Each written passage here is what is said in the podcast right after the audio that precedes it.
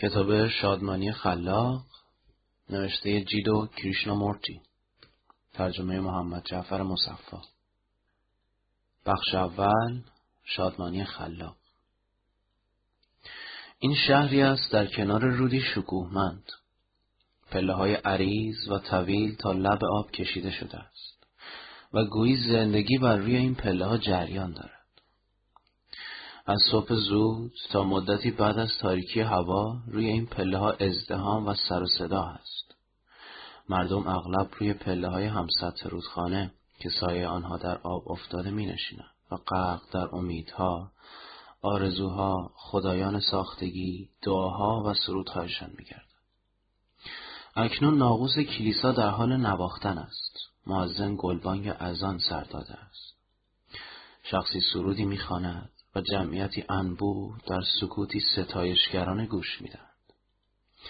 آن سوتر این صحنه در ارتفاع بالاتر از رودخانه انبوه ساختمان ها قرار دارند که با خیابان های عریض و پردرخت به طول چند کیلومتر به موازات رودخانه گستردند.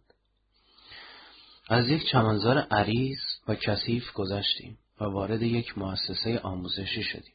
محسنین زیادی از سراسر کشور در این مؤسسه گرد آمدند. همهشان مشتاق، همه فعال و همه شلوغند.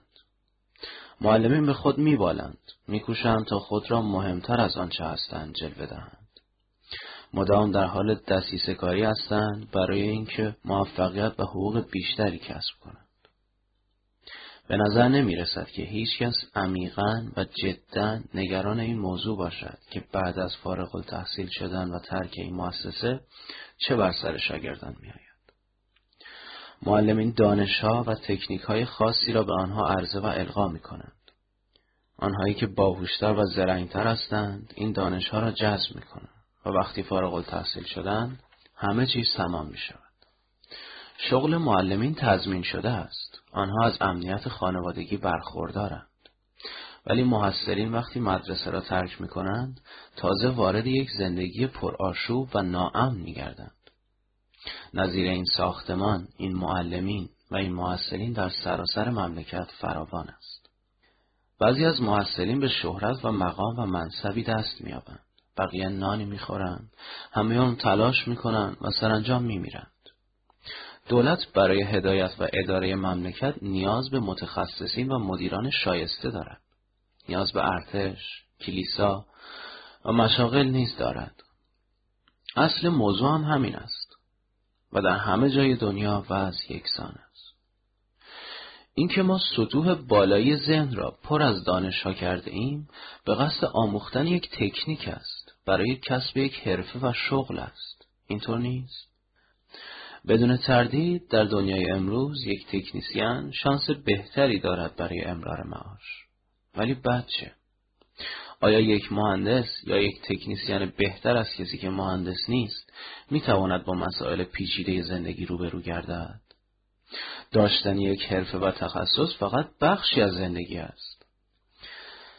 ولی زندگی پر از اسرار و رازهای سر به مهر نیز هست. نظر داشتن به بخشی از زندگی و تأکید بر آن و نادیده گرفتن یا نفی بخش دیگر به طور اجتناب ناپذیری منجر به یکسونگری و ناهماهنگی در اعمال و روابط زندگی می گردد. و این چیزی است که در دنیای امروز دارد اتفاق می افتد. و نتیجه آن انواع تضادها، آشفتگیها و بدبختیهای روزافزون است. البته استثناتی هم وجود دارد. اندک انسانهایی هستند که زندگی خلاق، باربر و شادمانه دارند. انسانهایی که وابسته به چیزهای ساخت بشر نیستند. وابسته به چیزهای ساخت ذهن آدمی نیستند. بلکه از یک قنای درونی برخوردارند. در ارتباط با چیزهایی هستند ورای ذهن و معیارهای آن. من و توی انسان ذاتا استعداد و ظرفیت شادمان زیستن، خلاقیت و در ارتباط بودن با چیزهایی را داریم که برون از حیطه زمان است. شادمانی خلاق موهبتی نیست برای معدودی از انسانهای استثنایی. پس چگونه است که اکثریت وسیع آدمیان از موهبت شادمان زیستن محرومند؟ چگونه است که بعضی انسانها علا رقم شرایط و حوادث سخت زندگی با عمق هستی شادمانه خیش در ارتباطند ولی بعضی دیگر تحت تأثیر مخرب آن شرایط و حوادث قرار می‌گیرند و شادمانی و قنای درونی خیش را از دست می‌دهند. چرا بعضی ها نرم و انعطاف پذیرند و خود را با شرایط ناهموار انتباق می‌دهند؟ در حالی که بعضی دیگر اصالت خود را از دست می‌دهند و اسیر تباهی میگردند. بعضی ها در عین آنکه در حیطه دانش و دانستگی زندگی می کنند آغوش می گشایند تا ناشناخته بینام و نشانی که هیچ انسان و کتابی نمی تواند آن را عرضه کند بر آنها متجلی گردد. حال که در مورد بعضی دیگر آن کیفیت ناشناخته برای دانستگی به وسیله دانش و انواع عوامل مخرب دیگر خفه می شود و خاکستری از آن باقی می ماند. چرا چنین است؟ این یک امر بدیهی است که ذهن نیاز به احساس ایمنی دارد و این احساس را از طریق مشغول ساختن و درگیر ساختن خود به یک مقدار چیزهای شناخته شده، سطحی و مشخص بهتر می‌تواند ارضا کند تا از طریق موضوعات وسیعتر و عمیقتر زندگی. به این دلیل است که تعلیم و تربیت فعالیت ها، مشغولیت ها و همه ابعاد زندگی بسیاری از ما انسان ها سطحی و محدود است. به این دلیل است که توجه و علاقه به قضایای عمیق و اصیل زندگی نداریم و برای این بیتوجهی و بیعلاقگی انواع توجیهات و بهانه ها می تراشیم. بسیاری از بچه ها قبل از اینکه به وسیله آنچه به اصطلاح تعلیم و تربیت نامیده می شود آلوده گردند هستیشان در ارتباط با ناشناخته عمیق است و این واقعیت را به شکلهای مختلف نشان می دهند. اما محیط اجتماعی خیلی زود دیواری از القاعات خود به دور آنها می کشد و از سن معینی به بعد شعله آن ناشناخته خاموش می گردد. زیبایی آن از دست می رود. گم می شود. زیبایی که در هیچ کتاب و مدرسه نمی توان یافت. چرا؟ نگویید مسائل سنگین زندگی برون از توان و تحمل آنهاست و آنها مجبورند با واقعیت های سخت زندگی روبرو گردند. یا این تقدیر یا پیشانی نوشت آنهاست یا گناه پدران آنهاست. همه این حرفها بیمعنی است. شادمانی خلاق محبتی است برای همه نه فقط برای معدودی از انسانها. این شادمانی ممکن است در شما به شکلی متجلی گردد و در من به شکلی دیگر. ولی برای همه هست. شادمانی خلاق کالایی نیست که در بازار خرید و فروش گردد. چیزی نیست که بتوان برای آن بهایی تعیین کرد. کالایی نیست که بتوان آن را به مزایده گذاشت بلکه چیزی است برای همه.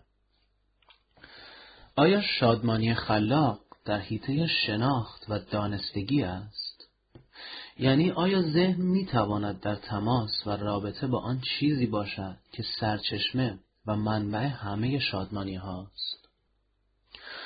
آیا کودک می تواند در عین آنکه دانشها و تکنیک هایی را فرا می گیرد و در حالی که مشکلات پیچیده زندگی او را احاطه کردهاند هستی خود را باز و آزاد نگه دارد تا تجلیگاه آن ناشناخته ورای دانش قرار گیرد بله می‌تواند ولی به شرطی می‌تواند که تعلیم دهنده خود در تجربه آن شادمانی خلاق باشد در ارتباط با کیفیت ورای دانستگی باشد و آن را لمس کند. پس مسئله ما کودک نیست شاگرد نیست بلکه معلم و پدر مادر است. تعلیم و تربیت هنگامی به صورت یک جریان مخرب و یک دایره فساد و شیطانی در می آید که معلم و همه ما که در ارتباط با کودک هستیم به اهمیت و ضرورت حیاتی آن شادمانی شکوهمند و برتر از هر چیز پی نبرده ایم. باز بودن به سرچشمه همه شادمانی ها و هستی خود را تجلیگاه آن قرار دادن والاترین پارسایی و پاکیزگی است. و آنچه می‌توان تجربه چنین شادمانی را متحقق گرداند توجه است توجه صحیح کار معلم یک کار روتین و تشریفاتی نیست کاری است که در آن و به وسیله آن شادمانی و زیبایی تجلی پیدا می کند. شادمانی و زیبایی که با معیار موفقیت به جایی رسیدن و نظیر آن قابل سنجش نیست.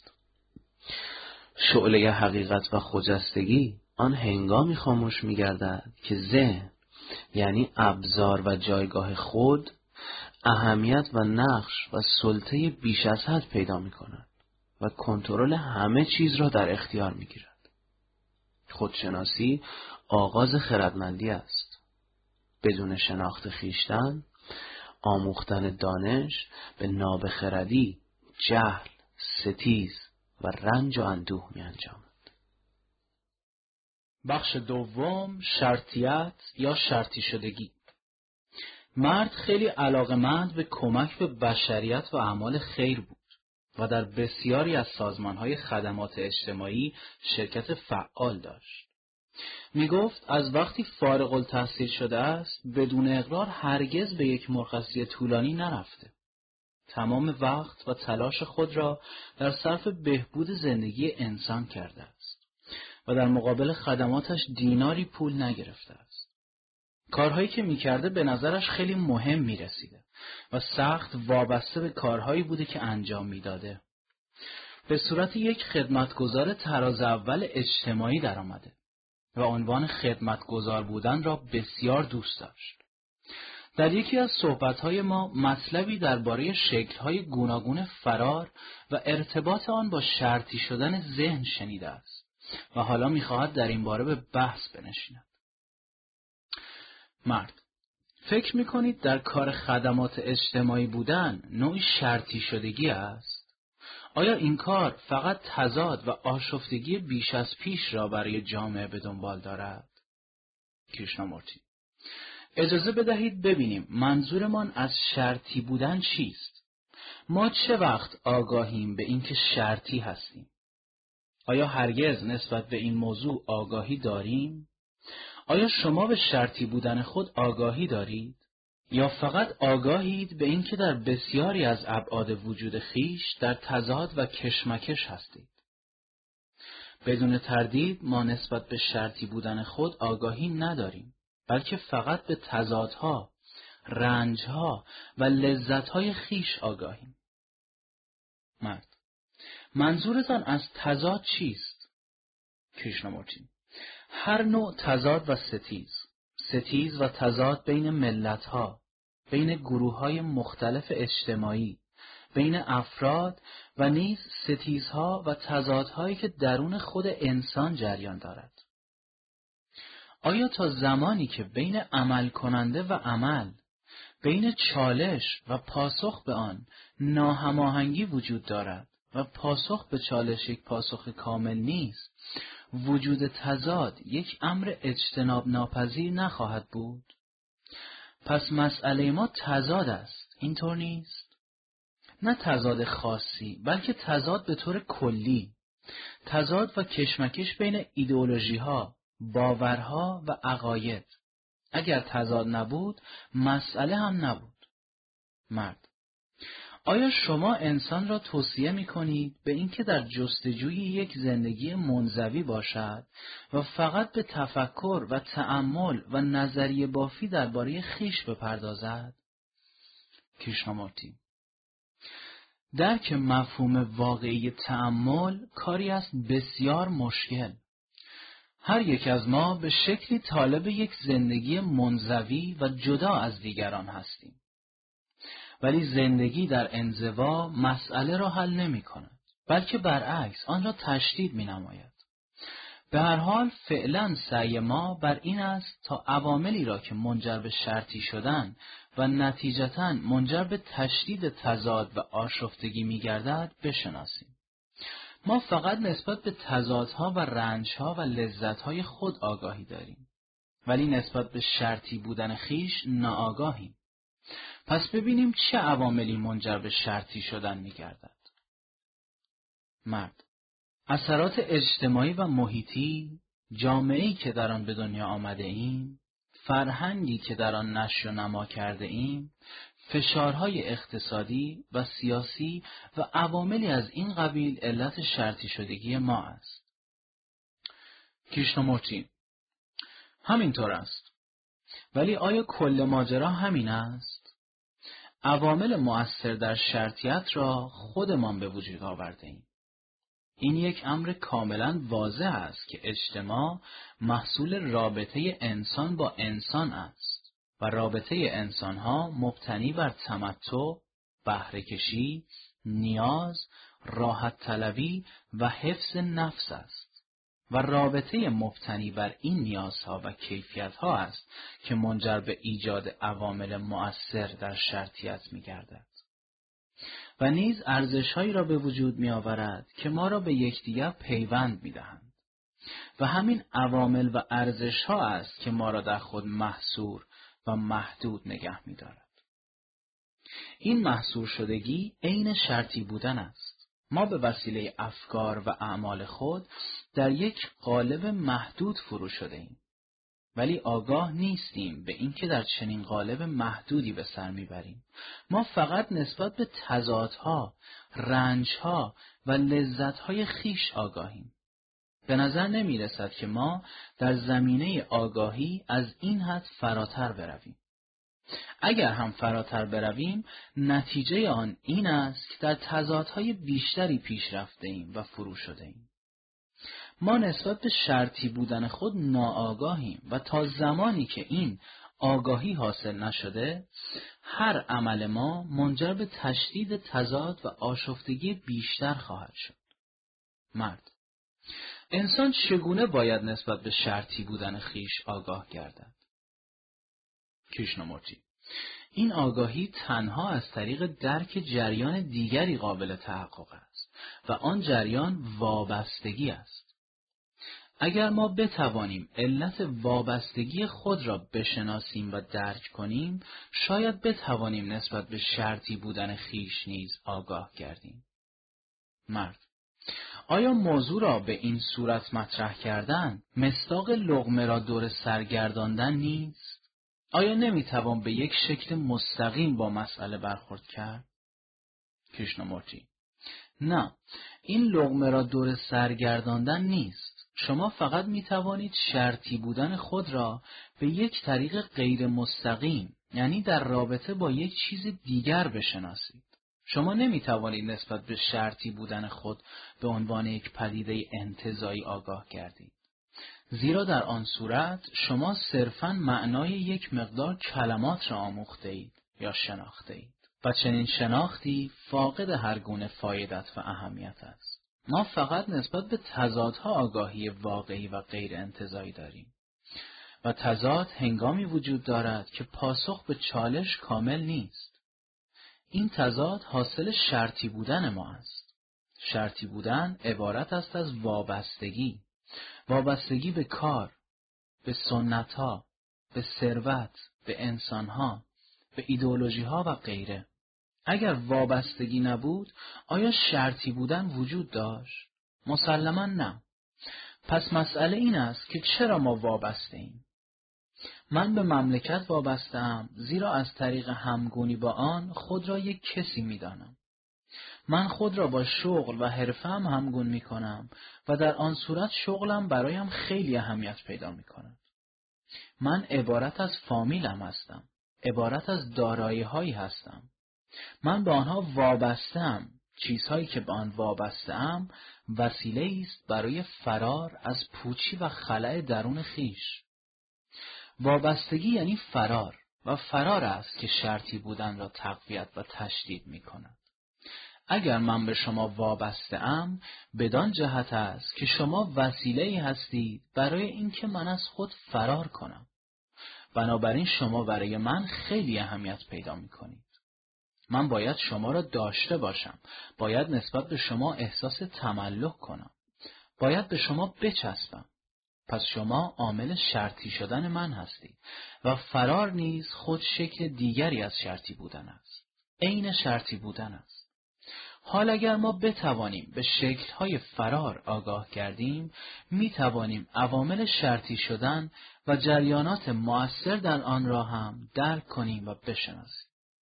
مرد آیا من از طریق خدمات اجتماعی دارم از خود فرار می کنم؟ کریشنامورتی آیا وابسته به آنید؟ آیا نسبت به آن احساس تکلیف و وظیفه می کنید؟ اگر خود را به خدمات اجتماعی مشغول نکنید، احساس گمگشتگی، خلع، بیحسلگی و ملالت می کنید؟ مرد مطمئنم که چنین است. کریشنامورتی در این صورت وابسته بودن به کارتان وسیله فرار شما است. ما در تمام ابعاد هستی و زندگی خود وسائلی برای فرار داریم. برای شما کار وسیله فرار است، برای دیگری مشروب، برای دیگری دانش، برای دیگری وسایل سرگرمی و مشغولیت. و ماهیت تمام وسایل فرار یکسان است. اینطور نیست که یکی بر دیگری مزیت داشته باشد. مجسمه سنگی که به عنوان خدا پرستش می‌کنی اگر وسیله ای باشد برای اینکه تو از پوچی خودت فرار کنی همان نقش و ماهیت را دارد که چیزهای دیگر و ما تنها زمانی می توانیم نسبت به شرطی بودن خیش آگاه کردیم که وسایل و شکلهای فرار را شناخته باشیم. مرد اگر من دست از فرار به وسیله خدمات اجتماعی بردارم چه کار دیگری می توانم بکنم؟ آیا می توانم بدون فرار کاری بکنم؟ آیا هر کاری که بکنم نوعی فرار از خیشتن خود نیست؟ فرار از چیزی نیست که هستم؟ کریشنامورتی آیا این سوال صرفا یک سوال سطحی و لفظی است یا از تجربه یک واقعیت نشأت می‌گیرد؟ آیا واقعا حس می کنید که مثلا کار برای شما نوعی فرار است؟ اگر فرار نکنید چه اتفاقی می افتد؟ آیا تا به حال سعی کرده اید فرار نکنید؟ مرد جسارتا باید بگویم چیزی که شما می‌گویید بسیار منفی و معیوس آور است. شما هیچ جایگزینی برای کار پیشنهاد نمی کنید. کشنامورتی آیا هر نوع جایگزینی شکل دیگری از فرار نیست؟ وقتی کار و مشغولیت خاصی برای ما رضایت بخش نیست یا منجر به تضاد بیشتر می گردد آن را رها می کنیم و به کار و فعالیت دیگری روی می آوریم. ولی بدون شناخت فرار هر نوع جایگزینی کاری از عبس. این وسایل فرار و وابستگی ما به آنها است که منجر به شرطیت می گردد. و شرطیت است که مسائل و تضادهایی را به بار می آورد. و نیز شرطیت است که مانع ما برای شناخت چالش می گردد. و تا زمانی که از موضع شرطیت عمل می کنیم، هر نوع پاسخمان به چالش، تضاد و آشفتگی به بار می آورد. مرد انسان چگونه می تواند از شرطی بودن رها گردد؟ کشنامورتی تنها به وسیله شناخت و درک انواع فرارها وابستگی ما به یک شخص، به کار، به یک ایدئولوژی و بسیاری چیزهای دیگر عامل شرطی شدن است. ما باید بیهودگی فرار را درک کنیم نه اینکه در جستجوی وسایل فرار بهتر، موجهتر و ظاهرا معقولتر و منطقیتر باشیم. هر نوع شکل فرار نابخردانه است زیرا به طور اجتناب ناپذیری منجر به تضاد می گردد. اینکه انسان خود را به زور وادار به اجتناب از وابستگی کند یا تمرین عدم وابسته بودن کند باز هم شکل دیگری از فرار و انزوا طلبی است. این نوع عدم وابستگی در حقیقت وابستگی به عدم وابستگی است که ذهن به صورت یک ایدئال انتظایی در خود متصور شده است. به عبارت دیگر ذهن یک ایدئال انتظایی را عدم وابستگی می داند و هر نوع ایدئال یک فریب و پندار خود ساخته است. و آن چیز خود ساخته وقتی به صورت ایدئال درآمد وسیله می شود برای فرار از آنچه هست. هنگامی انسان می تواند آنچه هست را بشناسد و عملش در ارتباط با آن یک عمل کامل، هماهنگ و متناسب باشد که ذهن دیگر در جستجوی هیچ نوع وسیله فرار نباشد. نفس اندیشه درباره آنچه هست نیز نوعی فرار است از آنچه هست. اندیشه درباره مسئله فرار از مسئله است. زیرا مسئله حاصل اندیشه است. اندیشه خود مسئله و تنها مسئله است. چون ذهن میل ندارد چیزی که هست باشد، چون از چیزی که هست حراس دارد، در جستجوی وسایل فرار است و طریق و شیوه فرار تفکر است. تا زمانی که تفکر و اندیشه در کار است، فرارها نیز باید باشند. وابستگی باید باشد و اینها شرطی بودن را تشدید و تقویت می کنند. رهایی از شرطی بودن هنگامی تحقق می‌یابد که رهایی از فکر تحقق یابد. تنها هنگامی که ذهن کاملا آرام است حقیقت می‌تواند خود را متجلی گرداند می‌تواند باشد. بخش سوم ترس از خلوت درون. چقدر لازم است که هر روز بمیریم. هر لحظه به همه چیز بمیریم. به هزاران دیروز و به لحظه لحظه‌ای که همکنون در گذر است بمیریم. بدون مرگ نوشدگی وجود ندارد. خلق لحظه به لحظه وجود ندارد بار گذشته به استمرار خود حیات می‌دهد و رنجها و دلهوره های دیروز به رنجها و دلهوره های امروز حیات جدید میبخشد دیروز امروز را میزاید. یا بگوییم امروز دنباله دیروز است و فردا نیز همان دیروز است. برای خلاصی از این زنجیره استمرار چاره نیست جز مرگ. در هر لحظه مردن شادمانی عمیقی نهفته است. این صبح تازه پرتراوت و روشن آزاد از روشنایی و تاریکی دیروز است.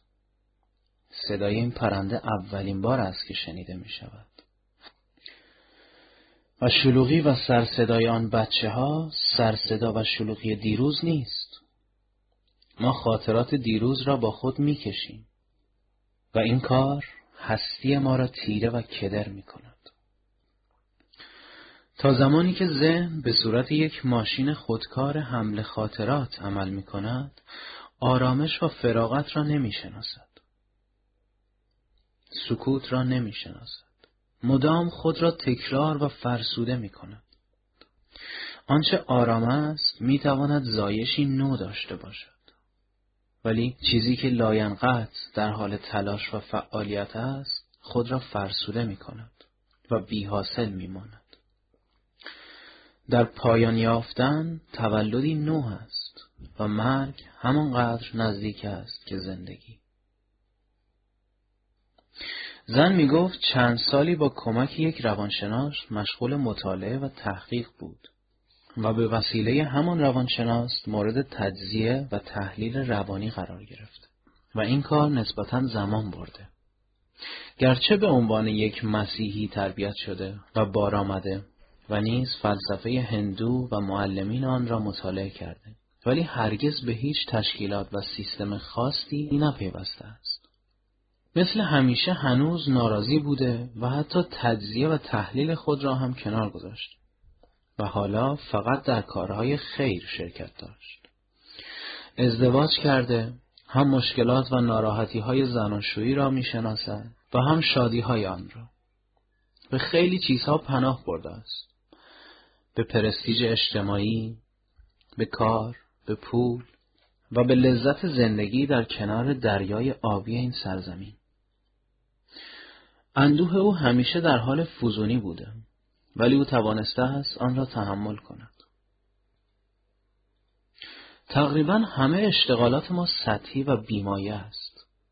کارمان با آنها خیلی زود تمام می شود و از نو با چیزهای سطحی دیگری آغاز می کنیم. ناشناخته پایان ناپذیر چیزی نیست که در طریق حرکتهای ذهنی بتوان آن را کشف کرد. من مدام از یک فعالیت به فعالیت دیگر رفتم از یک بدبختی به بدبختی دیگر رفتم. همیشه به سوی چیزی کشنده شدم و همیشه چیزی را جستجو و دنبال می کردم. اکنون به پایان هر نوع تمایل رسیدم. قبل از اینکه به تمایل دیگری کشنده شوم و چند سالی هم آن تمایل مرا به خود مشغول دارد بر اساس یک محرک نیرومندتر عمل کردم و به دیدار شما آمدم. من زندگی خوبی داشتم، شادمانه و غنی. به خیلی چیزها علاقه دارم و موضوعات خاصی را عمیقا مطالعه کردم. ولی بعد از این همه سال هنوز هم در سطح غذایا هستم. به نظر نمی رسد که بتوانم از حد معینی فراتر روم. می‌خواهم به عمق بیشتری برسم ولی نمی‌توانم. به من گفته می شود شایسته کارهای خیری هستم که انجام می دهم و همین تصور خیر حسار من شده و مرا در خود فرو برده. من به وسیله کلمه نیکوکار یعنی کسی که خیرش به دیگران می رسد کسی که به نیازمندان کمک می کند شرطی شدم. و من می‌دانم که شرطی بودن بر اساس این کلمات مانند هر نوع شرطی شدگی دیگر انسان را وابسته و در قالب و محدوده نگه میدارد. مسئله من این است که می‌خواهم آزاد باشم. نه تنها از شرطی بودن نسبت به این چیزها بلکه از هر نوع شرطی بودن و می‌خواهم به ورای حسار شرطی خود بروم. این برای من به صورت یک ضرورت مبرم در آمده است. نه فقط به خاطر شنیدن سخنان شما بلکه به خاطر مشاهدات و تجربیات خودم. اجالتا خدمات نیکوکارانه را کنار گذاشتم و اینکه آیا آن را از سر خواهم گرفت و یا نه چیزی است که بعدا باید تصمیم بگیرم. کریشنامورتی چرا قبلا درباره علت این گونه فعالیت ها از خودتان سوال نکرده اید؟ زن هرگز قبلا به ذهنم خطور نکرده است که چرا وارد خدمات اجتماعی شدم. من همیشه می‌خواستم کمک کنم. کار خیر انجام بدهم. و میل به خدمت از روی احساسات بی محتوا نبوده است. من دریافتم آدمهایی که با آنها زندگی می کنم انسانهایی با حقیقت نیستند بلکه عبارتند از یک مقدار ماسک. آنهایی با حقیقتند که نیاز به کمک دارند. زندگی با ماسکدارها خسته کننده و کسالت آور است. ولی با غیر آنها انسان احساس رنج می کند. احساس می کند که باید مبارزه و تلاش کند. کریشنامورتی چرا اصولا شما اقدام به کارهای خیر یا به طور کلی هر کار دیگر می‌کنید؟ زن فکر می‌کنم فقط برای این است که کاری کرده باشم و بگذرم. انسان باید زندگی و عمل کند. و شخصیت شرطی من به گونه ای بوده است که کارهایم تا آنجا که ممکن است باید شایسته باشد. من هرگز از خودم نپرسیدم که چرا این کارها را می‌کنم. ولی حالا می‌خواهم بدانم. ولی قبل از اینکه جلوتر برویم اجازه بدهید این را هم بگویم که من یک انسان منزوی هستم. گرچه آدم های زیادی را می‌بینم ولی معمولا تنهایم و آن را دوست دارم. در تنهایی انسان روح و نشاط دارد. تنها بودن به معنای والای آن بسیار لازم است ولی تنهایی به معنای انزوا به انسان احساس نوعی قدرت کاذب می‌دهد. به انسان احساس آسیب پذیر بودن می‌دهد. این تنهایی منزویانه یعنی جدا کردن خیش. این تنهایی نوعی فرار است. نوعی پناه بردن به چیزی است. اما به هر حال آیا این مهم نیست که ببینید چرا هرگز از خود نپرسیده اید که علت فعالیت های ظاهرا نیکوکارانه شما چه بوده است؟ نباید به بررسی این موضوع بپردازید؟ زن چرا بررسی آن لازم است؟ اجازه بدهید همین کار را بکنیم.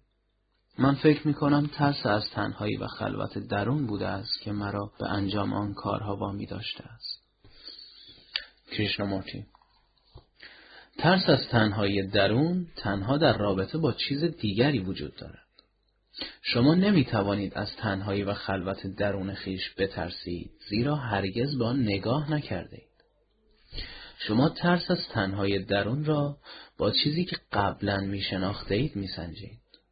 شما نسبت به ارزش خود به عنوان یک خدمتگزار اجتماعی، به عنوان یک مادر، به عنوان یک شخص شایسته به عنوان انسانی که قدرت تحمل تنهایی و خلوت گزینی را دارد آگاهی و اشعار دارید حال تصور از دست دادن این ارزش ها است که ترس و فقر و خلای درونی را در شما ایجاد می کند. ترس از اینکه مثلا دیگر یک خدمتگزار اجتماعی به حساب نمی آیید. پس فقر تنهایی و خلع درونی شما که یک کیفیت ناشناخته و تجربه نشده است فقط یک پندار و یک تصور است و نمی‌تواند عامل و علت ترس شما باشد. علت ترس شما شناخته ها هستند نه ناشناخته ها شما فقر درونی خود را که ناشناخته است بر اساس ارزش های برونی که شناخته شده است میسنجید. چنین جریانی است که ترس به بار میآورد. زن بله کاملا درست است. من تنهایی درونی را با چیزهایی که از طریق تجربه نسبت به آنها شناخت دارم مقایسه می کنم. چیزهایی که تجربه کرده ام و در حیطه شناخت و دانستگی است ترس از چیزی را به وجود می آورد که من هرگز آن را واقعا تجربه نکردم. کشنامورتی پس ترس شما واقعا از فقر و تنهایی درونی نیست بلکه گذشته های تجربه شده و شناخته شده هست که از چیزی که آن را تجربه نکرده اید و نمی‌شناسید ترس دارند. گذشته می‌خواهد نو و ناشناخته را جذب کند. به حیطه شناخت درآورد و از آن یک تجربه بسازد. آن را تجربه کند. ولی آیا گذشته گذشته که عبارت از هستی و هویت شما هست و در حیطه شناخته ای است می‌تواند نو و ناشناخته را تجربه کند؟ شناخته تنها می‌تواند چیزی را تجربه کند که از سنخ خودش باشد. که از جنس خودش باشد یعنی شناخته شده باشد ولی هرگز نمی‌تواند نو و ناشناخته را تجربه کند. شما وقتی به ناشناخته برچسبی می‌گذارید و آن را مثلا تنهایی فقر و خلوت درون مینامید فقط الفاظی را شناخته اید و شناخت الفاظ را به حساب تجربه کردن ناشناخته گذاشته اید نه آنکه واقعا محتوای آن ناشناخته را تجربه کرده باشید. و لفظ و کلمه است که ابتدا ترس را به وجود می آورد و سپس خود آن ترس تشکیل هجاب و پرده را می دهد که مانع تجربه ناشناخته می گردد. کلمه فقر و تنهایی درون واقعیت و آنچه هست را می پوشاند. و خود همان کلمه است که ترس را به وجود می آورد. زن به هر حال واقعیت این است که من نمی توانم به آن نگاه کنم. کشنامورتی بگذارید اول ببینیم چرا ما قادر نیستیم به واقعیت نگاه کنیم. چه چیز مانع می شود که به طور پاسی فقط نظارگر آن باشیم؟ فعلا سعی نکنید که به آن نگاه کنید. فقط لطفا با آرامش به چیزی که گفته می شود گوش کنید. مجموعه تجربیات گذشته که تشکیل شناختگی را می دهد می کوشد تا چیزی را جذب و درک کند که آن را تنهایی و فقر درونی می نامد. ولی نمی تواند آن را درک و تجربه کند زیرا نمی‌داند چیست. او فقط کلمه تنهایی را می شناسد. نه چیزی را نه کیفیتی را که در پشت کلمه نهفته است ناشناخته نمی‌تواند به هیته تجربه درآید شما ممکن است درباره ناشناخته تفکر و تأملی کنید یا از آن بترسید. ولی فکر نمی‌تواند آن را دریابد و درک کند. زیرا فکر محصول دانستگی و شناختگی است. محصول تجربه است. و چون فکر نمی‌تواند ناشناخته را بشناسد از آن میترسد. پس ترس تا زمانی وجود دارد که فکر می‌خواهد ناشناخته را بشناسد. و تجربه کند. زن. بچه کشنامورتی لطفا گوش کنید. اگر شما صحیح گوش کنید حقیقت همه اینها را خواهید دریافت. و تنها حقیقت است که عمل خواهد کرد. هر کاری که فکر در رابطه با تنهایی و فقر درونی می کند یک فرار است. اجتناب از واقعیتی است که هست. و در اجتناب از ماندن به آنچه هست و فرار از آن فکر عناصر شرطیت خود را خلق می کند و شرطیت مانع تجربه کردن نو و ناشناخته می گردد. تنها پاسخ و واکنش فکر نسبت به ناشناخته ترس است. فکر ممکن است به ترس نامها و برچسب های متفاوتی بزند. آن را به لفافه های گوناگون بپیچد. ولی در پشت همه آن لفافه ها و تحریف ها ترس نهفته است. شما فقط این حقیقت را درک کنید که فکر نمی‌تواند روی ناشناخته عمل کند و در ارتباط به آن باشد. فکر نمی‌تواند روی واقعیتی که در پشت کلمه فقر و تنهایی درون نهفته است عمل کند. تنها بعد از دیدن این حقیقت است که آنچه هست خود را باز می نماید. خود را نشان می دهد. و آنچه هست پایان ناپذیر است. غیر قابل زوال یا فرسایش است. حال بگذارید چیزهایی که شنیدید خود به خود عمل کند. آنها را به فکر آلوده نکنید. بگذارید حقیقتی که دریافته اید خالص بماند. آرام بودن بعد از کش و بزرفشانی منجر به زایش محصول می گردد.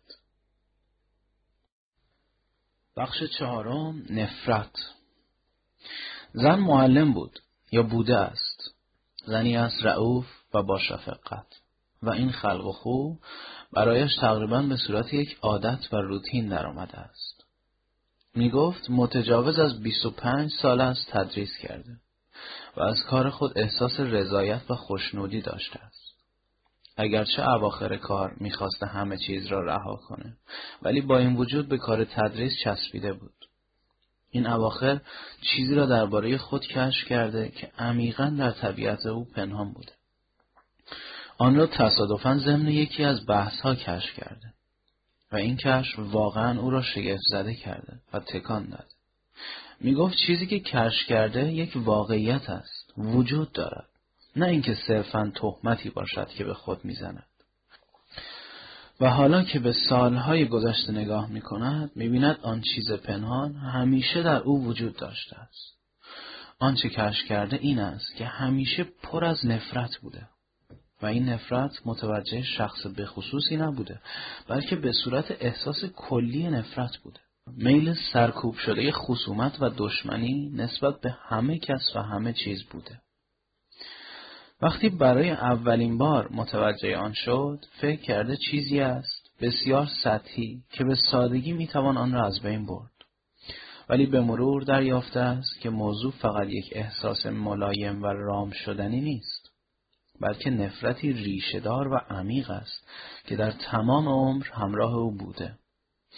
چیزی که او را تکان داده و شگفت زده کرده این است که همیشه فکر می کرده آدمی رعوف و مهربان است. عشق چیز عجیبی است تا زمانی که به فکر پیچیده است و آلوده به فکر است عشق نیست شما وقتی به شخصی میاندیشید که تصور می‌کنید عاشق او هستید آن شخص برای شما سمبل احساسات لذت بخش است. سمبل یک مقدار خاطرات و تصاویر است. به عبارت دیگر فکر آن شخص شما را به یاد خاطرات خوش زندگیتان می اندازد. و این عشق نیست. فکر sensation است. و sensation عشق نیست. نفس جریان تفکر مانع تجلی عشق می گردد. عشق شعله است بدون دود و غبار فکر بدون غبار حسادت بدون بدخواهی و خصومت بدون ملالت تکلیف و عادت اینها همه کار فکر است تا زمانی که قلب خود را از چیزهای ذهن انباشته است لاجرم نفرت وجود دارد دشمنی و مخالفت وجود دارد ستیز و تضاد وجود دارد فکر فعل و انفعال واکنشی است و چیزی که واکنش است همیشه به طریقی منجر به خصومت و دشمنی میگردد. واکنش منشأ کینه و دشمنی است. فکر عامل ضدیت و تخلف است. عامل نفرت است. فکر ابزار رقابت است. همیشه هدف و نتیجه ای را جستجو می کند و در طلب موفقیت است. ارزای آن منجر به حصول لذت می گردد و نتیجه عدم ارزای آن نفرت است. تضاد حاصل فکری است که گرفتار هاست و سنتز زدها باز هم نفرت و دشمنی است. زن می‌دانید من همیشه فکر می‌کردم عاشق بچه ها هستم و حتی وقتی بزرگ شده بودند اگر گرفتاری و مسئله ای داشتند برای تسلی و چارهجویی به من مراجعه می‌کردند من مسلم فرض می‌کردم که آنها را دوست دارم مخصوصا آنهایی را که سوای درس و کلاس مورد توجه مخصوص من بودند ولی حالا می‌بینم نفرت به صورت جریانی پنهان و میل خصومت عمیق همیشه در من وجود داشته است. من باید با این کشف چه کنم؟ نمی‌توانید تصور کنید که چقدر ترسناک است. اگرچه شما می‌گویید خود را سرزنش نکنید ولی این کشف فوقالعاده برای من دلهوره آور و در عین حال سودمند بوده است. کشنامورتی جریان و مکانیسم عملکرد نفرت را هم کشف کرده اید؟ درک علت اینکه چرا نفرت میورزید نسبتا ساده است. ولی آیا نسبت به راه های تجلی آن نیز آگاهید؟ آیا نفرت را آنگونه مشاهده می کنید که یک حیوان عجیب و قبلا ناشناخته را؟ زن همه چیز برای من تازگی دارد. ولی هرگز به نحوه فعل و انفعال و چگونگی عملکرد نفرت توجه نکردم. کشنامارتی بگذارید این کار را حالا بکنیم ببینیم چه اتفاقی می افتد. بگذارید همانطور که نفرت خود را باز می نماید نسبت به آن توجه و مراقبت دقیق داشته باشید. آن را زیر نظر داشته باشید. شکه نشوید. آن را محکوم نکنید یا برای آن توجیه و عذر و بهانه نتراشید. فقط آن را نگاه کنید. نظارگر بی تفاوت آن باشید. نفرت شکلی از ناکامی یا عدم ارضا است. ارضا و عدم ارضا همیشه با همند. دو روی یک سکه اند. شما به چه چیز علاقه شدید دارید؟ منظورم در زمینه حرفه و تخصص رسمی نیست بلکه عمیقا به چه چیز علاقه مندید زن من همیشه می‌خواستم نقاشی کنم کشنامورتی چرا نکردید زن پدرم از دست دادن من به هر کاری که پول ساز نبود ممانعت می‌کرد پدرم مردی بسیار مهاجم و سلطه طلب بود به نظر او همه چیز به پول ختم می‌شد پول برایش تنها هدف بود. هرگز دست به کاری نمی‌زد مگر اینکه در آن پول، پرستیژ و قدرت باشد. کلمه بیشتر برای او یک کلمه مقدس بود. ما هم بچه های او و در واقع تویول او بودیم. اگرچه من او را دوست داشتم ولی در بسیاری از امور با او مخالف بودم. عقیده به اینکه پول یک چیز مهم است در عمق وجود من نیز ریشه دوانده بود. و اینکه معلمی را دوست داشتم شاید به این خاطر بود که امکان رئیس بودن را به من می‌داده. در فرصت تعطیلات نقاشی می کردم. ولی اغلب کارم چندان رضایت بخش نبود. دلم می‌خواست تمام زندگیم را در آن کار بگذارم. ولی عملا سالی دو ماه بیشتر به آن نمی پرداختم. عاقبت نقاشی را رها کردم. ولی درونم همیشه در شوق آن میسوخت. و اینکه نتوانسته بودم کار دلخواهم را انجام بدهم مقداری خشم و میل خصومت در وجودم ایجاد کرد کشنامورتی آیا ازدواج کرده اید؟ بچه دارید؟ زن عاشق یک مرد زندار شدم و پنهانی با هم زندگی می کردیم. سخت نسبت به زن و بچه های او رشک می و خودم اگرچه آرزوی بچه را داشتم اما از بچه دار شدن می ترسیدم. از همه چیزهای طبیعی از مصاحبت هر روز با او و از بسیاری چیزها محروم بودم و حسادت به صورت یک خشم سوزان در وجودم نهفته بود او مجبور شد به شهر دیگری نقل مکان کند و آتش حسادت من هرگز فروکش نکرد. چیز غیرقابل تحملی بود. برای اینکه آن را فراموش کنم بیش از پیش به تدریس پناه بردم. ولی حالا می‌بینم که هنوز هم گرفتار حسادتم. حسادت نه نسبت به او. زیرا او مرده است بلکه نسبت به انسانهای خوشبخت انسانهایی که زندگی زناشویی دارند. انسانهایی که موفقند و تقریبا نسبت به همه کس. کشنامارچی حسادت و نفرت یک چیزند. در قلبی که پر از عشق است جایی برای چیز دیگری نیست. ولی ما عشق نداریم. دود زندگی ما را خفه می کند و شعله می میرد زن. من حالا می بینم که چرا در مدرسه با تمام خواهران همکار که ازدواج کرده بودند و به طور کلی در همه روابطم مدام با دیگران جنگ و نزا داشتم. منتها آن را توجیه می کردم یا بر آن سرپوش می گذاشتم. من به صورت یک معلم ایدئال درآمده بودم و هدفم همین بود که به صورت ایدئال درآیم و همینطور هم شد. به عنوان یک معلم ایدئال شناخته شدم. کریشنامورتی هر قدر ایدئال قوی تر باشد سرکوبی آن عمیقتر است. تضاد و میل خصومت عمیقتر است. زن بله من همه آنها را می بینم و عجیب است که وقتی به خودم نگاه می کنم اصلا اهمیت نمی دهم و ناراحت نیستم که چنین واقعیت هایی در وجودم هست. کشنمورتی به این جهت اهمیت نمی دهید که نسبت به خودتان و خشونت های خود نوعی شناخت پیدا کرده اید.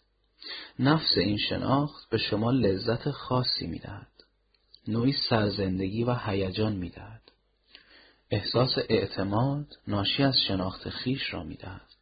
احساس قدرت ناشی از داشتن می دهد. همان گونه که حسادت اگرچه رنجاور است به شما احساس لذت هم می‌داده است. حالا هم شناخت گذشتهتان به شما احساس نوعی مهارت و تسلط می‌دهد که این نیز لذت بخش است. شما حالا برای حسادت، برای سرخوردگی، برای بیکسی و تنهایی کلمه جدیدی جایگزین کرده اید و آن کلمه نفرت است و نسبت به آن شناخت پیدا کرده اید. در دانستن احساس غرور وجود دارد که شکل دیگری از میل تخاصم و مخالفت است. ما از یک جایگزین به جایگزین دیگر می رویم. ولی همه جایگزین ها اساسا یکی هستند. اگرچه از نظر لفظ ممکن است متفاوت به نظر برسند. پس شما در دام اندیشه های خود گرفتارید. نیستید؟ زن بله ولی انسان چه کار دیگری می‌تواند بکند؟ کریشنامورتی سوال نکنید. فقط جریان افکارتان را مشاهده کنید. فکر چه پدیده فریبنده و حیلگری است. وعده آرامش و رهایی می‌دهد. ولی فقط آشفتگی جدید به بار می آورد. حال فقط نظارگر بیتفاوت جریانات فکری خود باشید و بگذارید حقیقت آن به گونه ای که هست باشد. زن آیا خلاصی از حسادت، نفرت و این نزا و ستیز بیوقفه و سرکوب شده درونی ممکن است؟ کشنامورتی وقتی شما امید حصول چیزی را دارید آن چیز باستاب و انعکاس تمایلات و آرزوهای شما است و شما ممکن است در حقیقت آرزوی خود موفق باشید اما این نیز نوعی جایگزینی است و بنابراین ستیز و نزاع درونی هنوز ادامه دارد میل و آرزوی حصول یک چیز یا اجتناب از تمایل برای حصول یک جریان ستیزآلود است شما هنوز اسیر جریانات متضاد هستید. باطل و ناسواب را به عنوان باطل و ناسواب ببینید. در آن صورت حقیقت وجود دارد. شما در جستجوی آن نباشید. چیزی را که جستجو می کنید ممکن است بیابید. ولی آنچه یافته اید حقیقت نیست. قضیه مثل این است که یک شخص بدگمان و سوء زنین موضوع مورد ذهن خود را پیدا کند. این کار نسبتا ساده و در عین حال احمقانه است فقط با حالت پسیو نسبت به جریانات فکری خود و نیز نسبت به این تمایل که می‌خواهید از اسارت فکر آزاد کردید آگاه باشید نظارگر باشید زن همه اینها برای من دریافتها و کشفهای بزرگی بود و دارم کم کم حقیقت چیزهایی را که گفته اید می‌بینم امیدوارم سالها طول نکشد تا از این تضادها و کشمکشها رها شوم. باز هم دارم امید میبندم.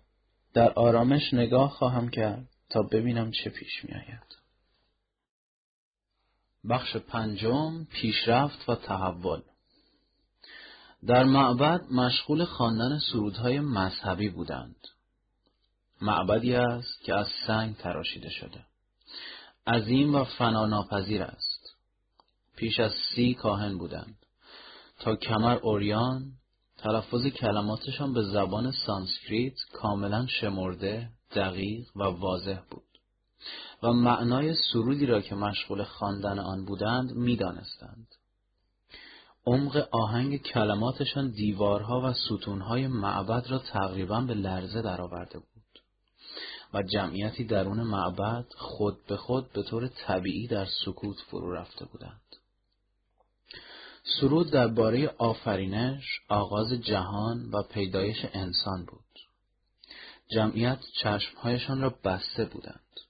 سرود نوعی هیجان و استراب مطبوع در آنها ایجاد کرده بود. آنها را در حسرت خاطرات زمان کودکیشان فرو برده بود و در عین این اندیشه بودند که از آن روزگاران تا امروز چه پیشرفتها و ترقیهایی کردند.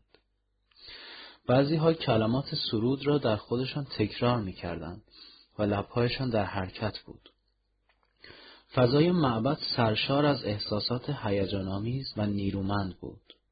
کاهنان همچنان به خواندن سرود ادامه دادند و خدایان ساکت بودند. ما چه علاقه داریم که باور کنیم پیشرفت معنا دارد و قابل تحقق است. دوست داریم فکر کنیم که به یک موفقیت بهتر خواهیم رسید. بخشنده تر خواهیم شد. با صفاتر و با فضیلتتر خواهیم شد. ما دوست داریم که به پندارها و اوهام خود بچسبیم.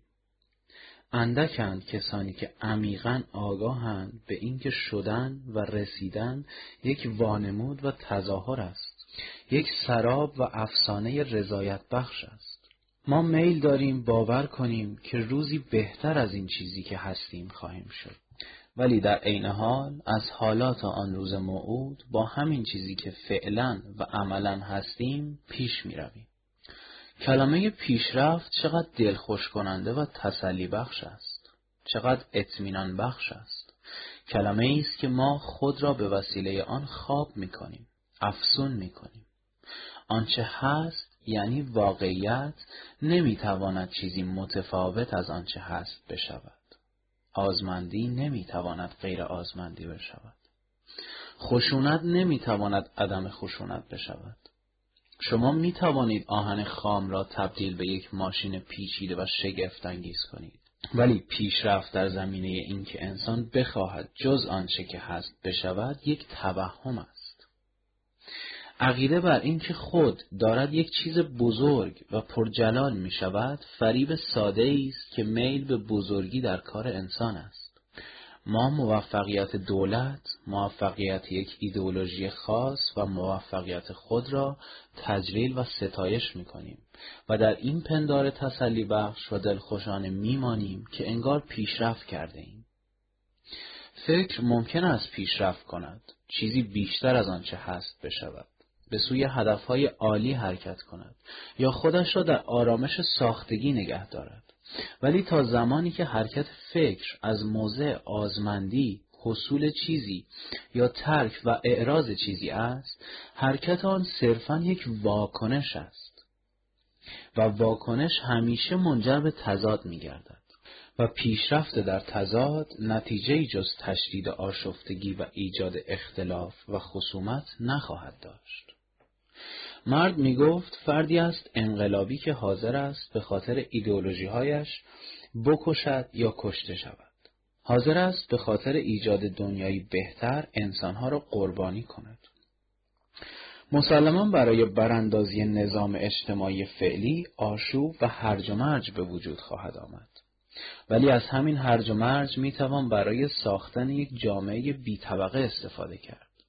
چه مانعی دارد که در جریان تشکیل یک نظام اجتماعی عالی و بینقص تعدادی یا حتی بسیاری انسانها قربانی شوند؟ آنچه مهم است انسان فعلی نیست بلکه انسان آینده است. در دنیای جدیدی که آنها می‌خواهند بسازند نابرابری مفقود است. برای همه کار هست. همه خوشبخت خواهند بود. کشنامورتی شما چگونه می توانید از آینده مطمئن باشید؟ چه چیزی شما را نسبت به آن انقدر مطمئن می کند؟ مرد ما اگر مسیر مشخصی را طی کنیم منطقا به نتیجه و هدف خاصی می رسیم. گذشته از این شواهد تاریخی بسیاری وجود دارد که موضع ما را تایید می کند. کشنامورتی همه ما گذشته را بر اساس قالب شرطی مخصوص خود تعیین می کنیم و طوری تعبیر می کنیم که موافق با انتظارات و پیشفرزهایمان باشد. فردا برای شما همانقدر بی ثبات و نامعلوم است که برای همه ما و خدا را شکر که اینطور است ولی حالا را فدای آینده موهوم، توهمی، غیر واقعی و فریبنده کردن مسلما کاری است بسیار غیر منطقی. مرد آیا شما به تغییر عقیده دارید یا آلتی هستید در دست سرمایهداری برجوازی؟ کریشنامورتی تغییر و پیشرفت استمرار اصلاح شده یا تغییر شکل یافته چیزی است که در گذشته وجود داشته است. شما ممکن است آن را تحول و دگرگونی بنامید ولی تحول بنیانی جریانی است کاملا متفاوت و هیچ ارتباطی به منطق و شواهد تاریخی هم ندارد. دگرگونی بنیانی تنها از طریق درک و شناخت عمل در شکل یک جریان تام، کامل و فراگیر قابل تحقق است. عمل یکپارچه و هماهنگ، نه عمل کردن در بعد خاص و محدود. مثلا در بعد اقتصادی یا ایدئولوژیک، چنان عمل تام و فراگیر یک واکنش نیست و بنابراین تغییر سطحی و سوری یافته گذشته هم نیست. شما فقط واکنش را می‌شناسید. واکنش یعنی تأثیر متقابل آنتیتز ها را بر یکدیگر می‌شناسید. و چیزی را هم که سنتز مینامید خود واکنش دیگری است و آن نیز واکنش بعدی را به دنبال خواهد داشت. عمل تام و تمام یک سنتز اقلانی و ذهنی نیست. یک استنتاج تحت لفظی مبتنی بر مطالعه تاریخی نیست. تحقق تمامیت تنها به وسیله درک و شناخت واکنش ممکن است. ذهن عبارت از یک سلسله واکنش ها است و دگرگونی مبتنی بر واکنش ها و ایده ها و نظرها ابدا دگرگونی نیست بلکه فقط استمرار تغییر شکل یافته چیزی است که قبلا بوده. شما ممکن است آن را تحول و انقلاب بنامید ولی واقعا چنین نیست. مرد به نظر شما انقلاب چیست؟ کریشنامورتی تغییر بر اساس یک ایده انقلاب نیست زیرا عقیده پاسخ خاطره و حافظه است که باز هم یک واکنش است. انقلاب اساسی هنگامی ممکن است که ایده ها اهمیت خود را از دست داده اند و در آن صورت مفقودند. نتیجه انقلابی که محرک آن دشمنی و خصومت باشد چیزی نخواهد بود که طرفداران آن ادعا و وانمود می کنند. چنان انقلابی فقط زدیت و تخالف است. زدیت دسته‌ای با دسته دیگر. و زدیت هرگز نمی‌تواند نوآور و خلاق باشد. مرد نوع انقلابی که شما از آن صحبت می کنید صرفا یک امر انتظایی است و در دنیای امروز واقعیت ندارد. شما یک ایدئالیسم مبهمندیش هستید نه مرد عمل. کریشنامورتی برعکس ایدئالیست کسی است که یک ایده دارد و چنین کسی انقلابی نیست. ایده ها جدا کننده اند و جدایی یعنی تجزیه شدگی یعنی از هم فروپاشی نه انقلاب. انسانی که صاحب ایدئولوژی است فقط در بند ایده ها است. به ایده ها و کلمات علاقمند است نه به عمل مستقیم و بدون واسطه ایده ها و الفاظ. چنین انسانی از عمل مستقیم اجتناب میورزد. ایدئولوژی مانع تجلی عمل مستقیم است مرد آیا به نظر شما از طریق انقلاب برابری حاکم نمی شود؟ کریشنمورتی انقلاب مفتنی بر ایده هر قدر هم منطقی و موافق با شواهد تاریخی باشد باعث ایجاد برابری نمی شود.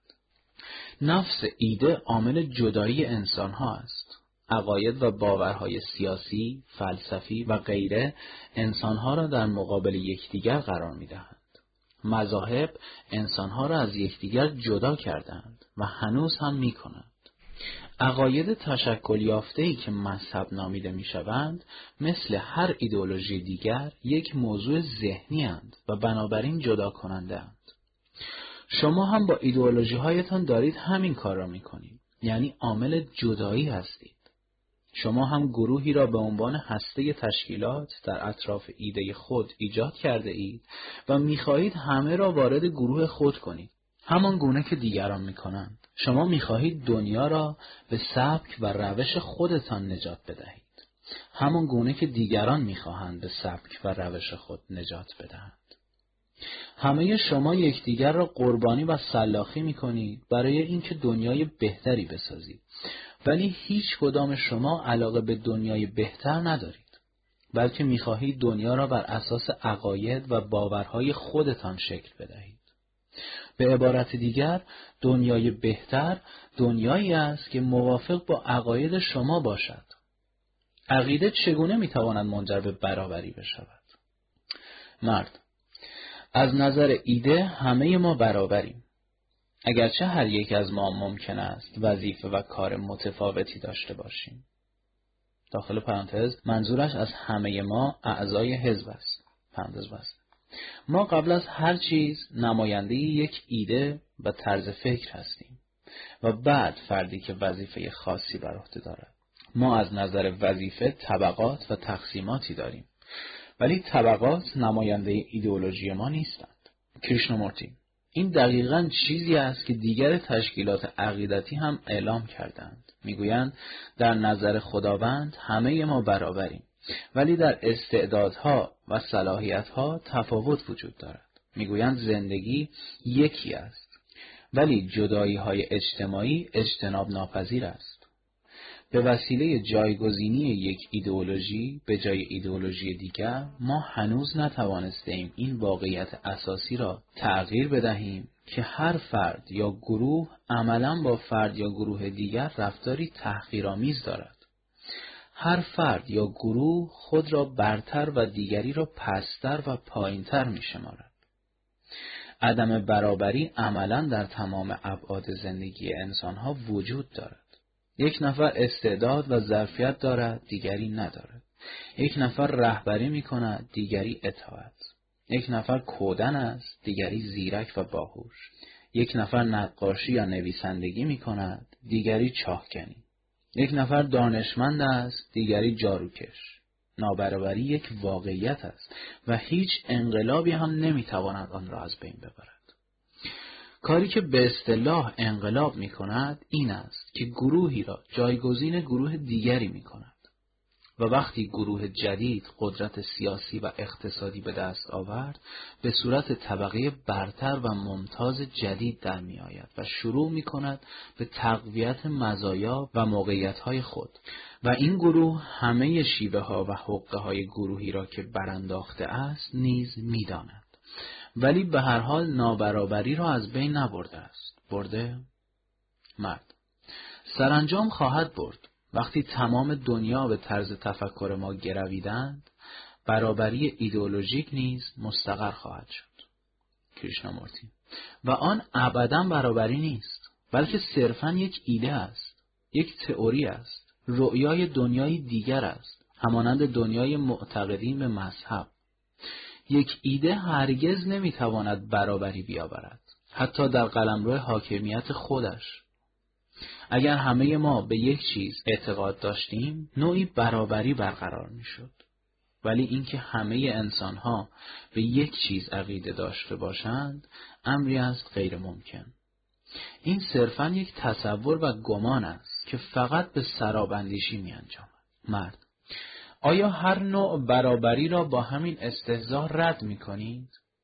آیا هر نوع تلاش را برای تحقق برابری که در آن همه انسانها از فرصت مساوی برخوردار باشند با همین بدبینی نکوهشامیز رد می کنید؟ کریشنامورتی من بدبین نیستم بلکه صرفا یک واقعیت روشن را بیان می کنم. مخالف ایجاد فرصت مساوی هم نیستم. می‌گویم زمانی ما می‌توانیم یک طرز برخورد مفید و مؤثر با مسائل نابرابری داشته باشیم و راه حل آن را بیابیم که واقعیت آنچه را که هست بشناسیم. ولی اگر بخواهیم از طریق یک ایده یک استنتاج و یک رؤیا و پندار با واقعیت برخورد کنیم هرگز آن را نخواهیم شناخت. مشاهده توأم با پیش داوری اصولا مشاهده نیست. واقعیت این است که در تمام ابعاد زندگی و در ذهنیت آدمیان نابرابری وجود دارد. و ما هر کاری بکنیم این واقعیت را نمی‌توانیم تغییر بدهیم. مرد حال آیا ممکن است طوری با واقعیت نابرابری برخورد کنیم که منجر به خصومت و جدایی بیشتر نگردد؟ کیشنمورتی انقلاب ها معمولا انسان را به خدمت یک هدف گرفتند. هدف مهم بوده است، نه انسان.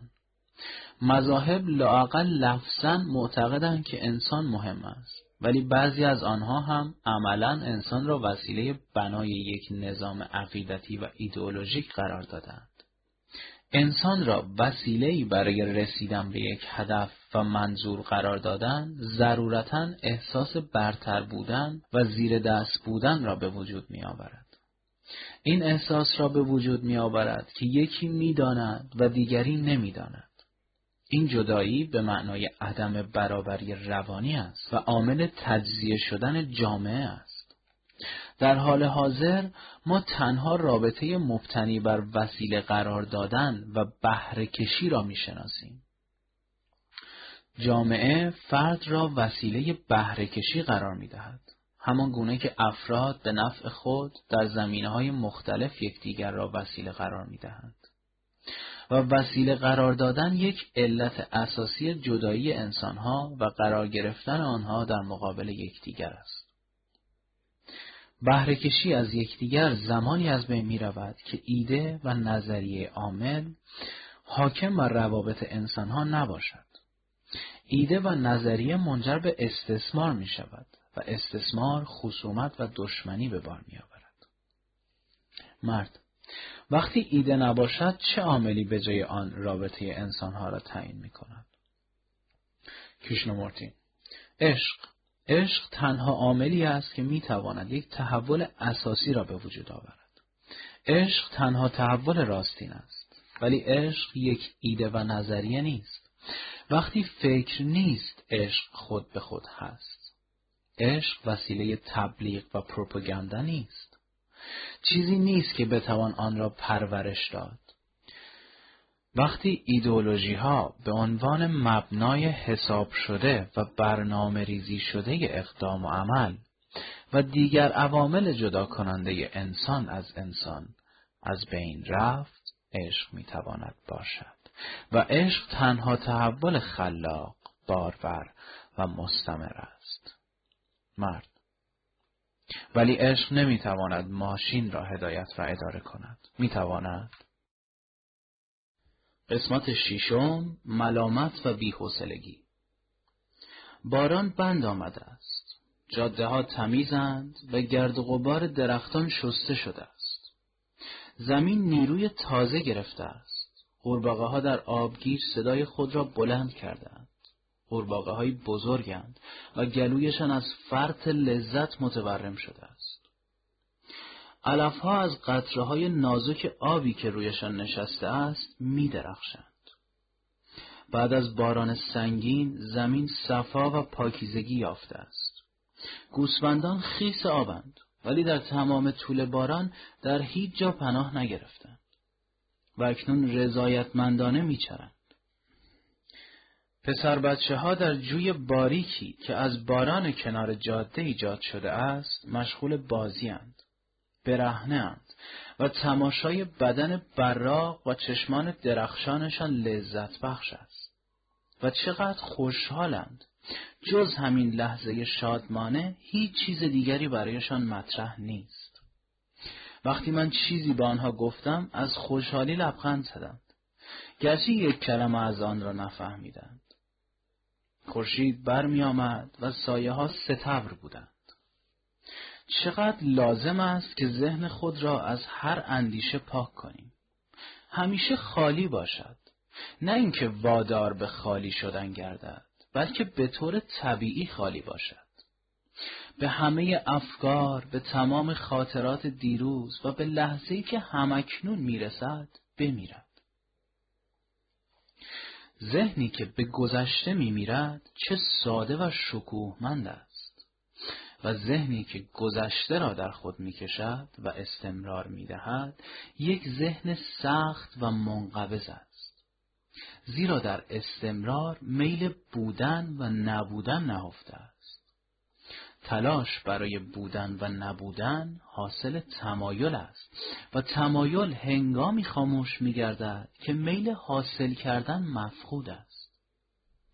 چقدر ساده و شکوهمند است که انسان فقط زندگی کند ولی این زیستن به معنای تعجل نیست.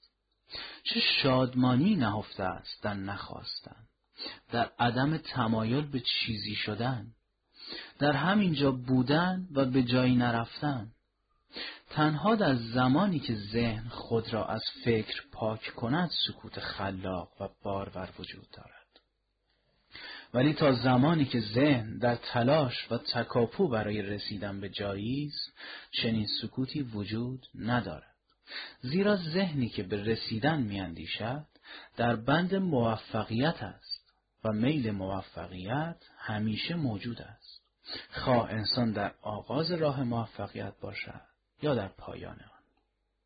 اگر ذهن در تلاش است تا قالب خود را از اندیشه شدن ببافد خلوص و پاکی برای آن نیست. زن می گفت همیشه به طریقی در حال فعالیت و تلاش بوده است. یا مشغول رسیدگی به بچه هایش بوده یا در امور اجتماعی فعال بوده یا در زمینه ورزش. ولی در پشت همه فعالیت ها و مشغولیت ها همیشه احساس ملامت و بیحوصلگی وجود داشته است که بر او فشار شدیدی وارد می‌کرده. فشاری پایدار. همیشه از زندگی یک نواخت از لذتهای آن، از رنجهای آن، از تعارفات و چاپلوسی های مردم و از همه چیز احساس دلزدگی و ملامت می کرد. تا آنجا که به یاد دارد این ملامت و دلزدگی مثل یک ابر تیره در آسمان زندگیش معلق بوده. سعی کرده از آن فرار کند ولی هر علاقه و مشغولیت جدید نیز به زودی تبدیل به دلزدگی و ملامت مهلک و کسالت کننده می شده است.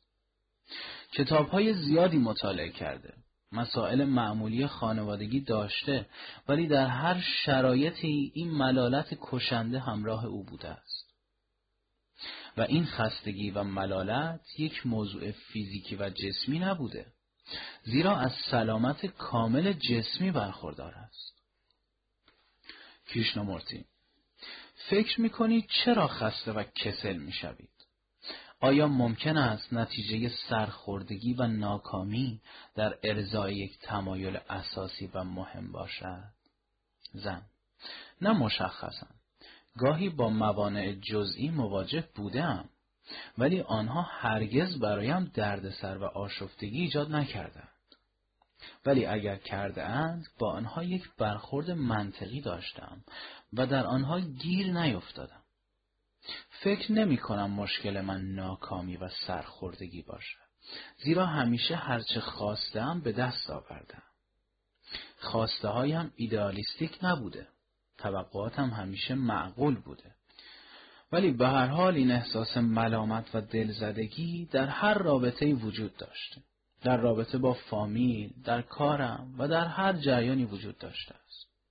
کیشنامورتی منظورتان از دلزدگی و ملامت چیست؟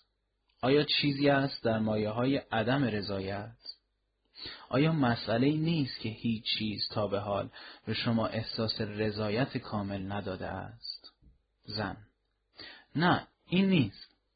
نارضایتی من مثل همه آدم های معمولی است و چون یک نارضایتی اجتناب ناپذیر است توانستم با آن کنار بیایم. کریشنامورتی به چه چیز علاقه دارید؟ آیا در زندگیتان چیزی هست که به آن عمیقا علاقه داشته باشید؟ زن چیز خاصی نیست که به آن علاقه شدید داشته باشم. اگر به چیزی عمیقا علاقه داشتم این ملامت و دلزدگی وجود نداشت. من طبیعتا آدمی مشتاق هستم. از این مطمئن باشید. اگر چیزی جلب علاقه ام را می کرد به سادگی آن را از دست نمی دادم نمی گذاشتم علاقه ام زایل شود. علاقه های گهگاهی داشتم ولی همه چیز عاقبت به تیرگی و ملامت انجامیده است. کریشنامورتی منظورتان از علاقه مندی چیست؟ چرا همیشه بین شوق و علاقه و ملامت و دلزدگی در تغییر و نبسان بوده اید؟ کلمه علاقه چه مفهومی دارد؟ شما به چیزی علاقه دارید که محزوزتان می کند. راضی و خوشنولتان می کند. آیا علاقه ارتباط با جریان حاصل کردن و به دست آوردن ندارد؟ شما اگر نخواهید از چیزی بهره حاصل کنید به آن علاقه من نمی‌شوید. می‌شوید؟ علاقه تا زمانی وجود دارد که میل حاصل کردن وجود دارد. حاصل کردن یعنی علاقه. شما سعی کرده اید از هر چیز که در تماس و رابطه با آن قرار می‌گیرید خوشنودی و رضایت حاصل کنید. و بعد از اینکه از آن چیز کاملا استفاده کردید از آن خسته و بیزار می‌شوید هر نوع حصول شکلی از خستگی، ملالت و بیزاری است.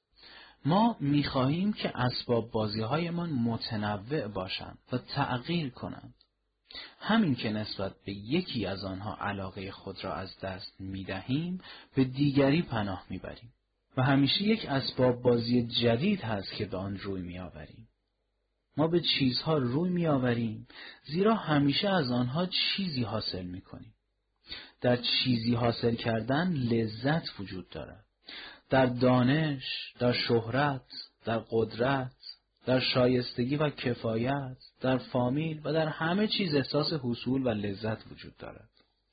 وقتی از یک آین و سیستم، از یک منجی و از یک مرشد چیز دیگری برای حاصل کردن باقی نمیماند علاقه خود را نسبت به آن از دست می دهیم و به دیگری روی می آوریم. بسیاری اشخاص هستند که خود را در یک تشکیلات خواب می کنند و هرگز بیدار نمی شوند. آنهایی هم که بیدار می شوند با پیوستن به تشکیلات دیگر دوباره خود را خواب می کنند. و این تلاش و حرکت برای حاصل کردن و به دست آوردن چیزی است که میل به پیشرفت یا گسترش یا بست فکر نامیده می شود. زن آیا علاقه همیشه توأم با میل حصول است؟ کریشنامورتی آیا شما واقعا به چیزی علاقه دارید که هیچ چیز به شما نمی‌دهد؟ خواه آن چیز یک بازی باشد یک ورزش باشد یک کتاب باشد یا یک شخص.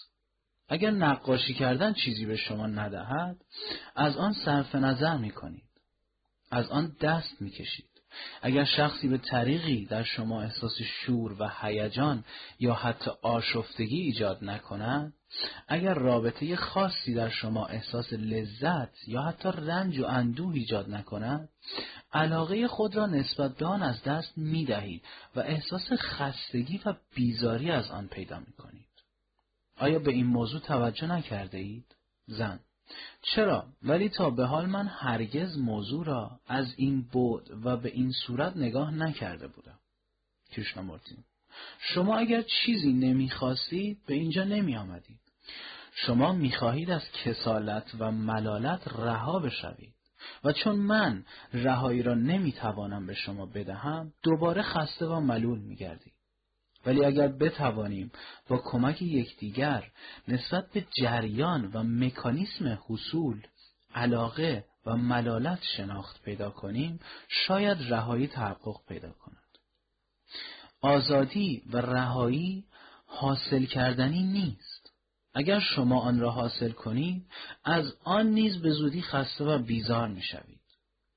آیا میل حصول ذهن را سنگین و کرخت و تیره نمی کند؟ میل حصول خواه در شکل مثبت باشد یا منفی بار و تحمیلی است بر ذهن؟ به محض اینکه چیزی را حاصل کردید تا نسبت به آن سلب می شود. شما نسبت به تملک بسیار حساسید. نسبت به آن علاقمندید. ولی واقعیت تملک خستگی و بیزاری می آورد. شما ممکن است در تلاش تملک بیشتر باشید ولی جستجوی بیشتر فقط حرکتی است به سوی ملالت و بیزاری. شما انواع مختلف حصول را میآزمایید تا زمانی که هنوز حاصل نکرده اید و در تلاش و کوشش هستید علاقه وجود دارد. ولی برای حصول بالاخره پایانی هست. بنابراین احساس ملامت و بیزاری نیز همیشه هست. آیا این چیزی نیست که در مورد شما اتفاق افتاده است؟ زن. گمان می کنم چرا ولی من هنوز مقصود را کاملا در نیافتم. کشنامورتی تملک ذهن را اسیر و خسته و بیزار می کند. حصول خواه در شکل دانش باشد، ثروت باشد یا فضیلت باشد، منجر به کرختی و عدم حساسیت و هوشیاری ذهن می شود. طبیعت ذهن حاصل کردن و جذب کردن است. اینطور نیست؟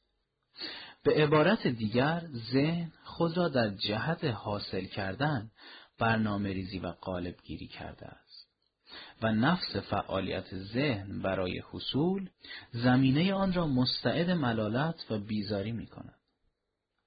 علاقه و کنجکاوی آغاز و شروع حصول است جریانی که خیلی زود به بیزاری و ملالت می انجامد. و میل رهایی از این ملالت خود شکل دیگری است از میل تملک و حصول بنابراین ذهن مدام بین علاقه و بیزاری و بیزاری و علاقه در نوسان است. آنقدر بین این دو حرکت می کند تا به کلی سیر و خسته و بیرمق می شود. و این حرکت موجی بین علاقه و بیزاری چیزی است که زندگی نامیده می شود. زن ولی انسان چگونه می‌تواند از مسئله حصول آزاد گردد بی آنکه در دام حاصل کردن دیگری افتد کریشنامورتی به این طریق که فقط بگذارید حقیقت جریان حصول در تمامیت آن تجربه شود بی آنکه در جهت عدم حصول و دور شدن از آن تلاشی صورت گیرد میل به حاصل نکردن خود شکل دیگری از حاصل کردن است که نتیجه آن باز هم بیزاری و ملالت است. می‌دانید مشکل چیست؟ مشکل این است که در زمینه شناخت ما معمولا در سطح فهم معنای الفاظ میمانیم. شناختمان از موضوعات یک شناخت سطحی و ذهنی است. حال آنکه شناخت به معنای واقعی یعنی درک تجربی غذایا یعنی درک این حقیقت که فعلا موضوع ناسواب است تجربه درونی ناسواب به عنوان ناسواب کافی است. حقیقت را در چیزی که غیر حقیقت است دیدن آغاز خردمندی است. مشکل ذهن عدم آرامش آن است. زیرا ذهن همیشه آشفته و نگران است. همیشه در جستجوی چیزی است. در تلاش حصول یا اعراض است. ذهن ما هرگز آرام نیست. بلکه بلا انقطاع در حرکت است گذشته بر حال سایه میافکند خود را به حال منعکس می کند و همین سایه و انعکاس است که آینده را نیز می سازد. حرکت ذهن همیشه در زمان است. به ندرت یک وقفه و فاصله بین فکرها پیش می آید. فکرها بدون درنگ یکی بعد از دیگری می آیند. ذهن مدام خود را تیز می کند و از این طریق خود را خسته و فرسوده می کند.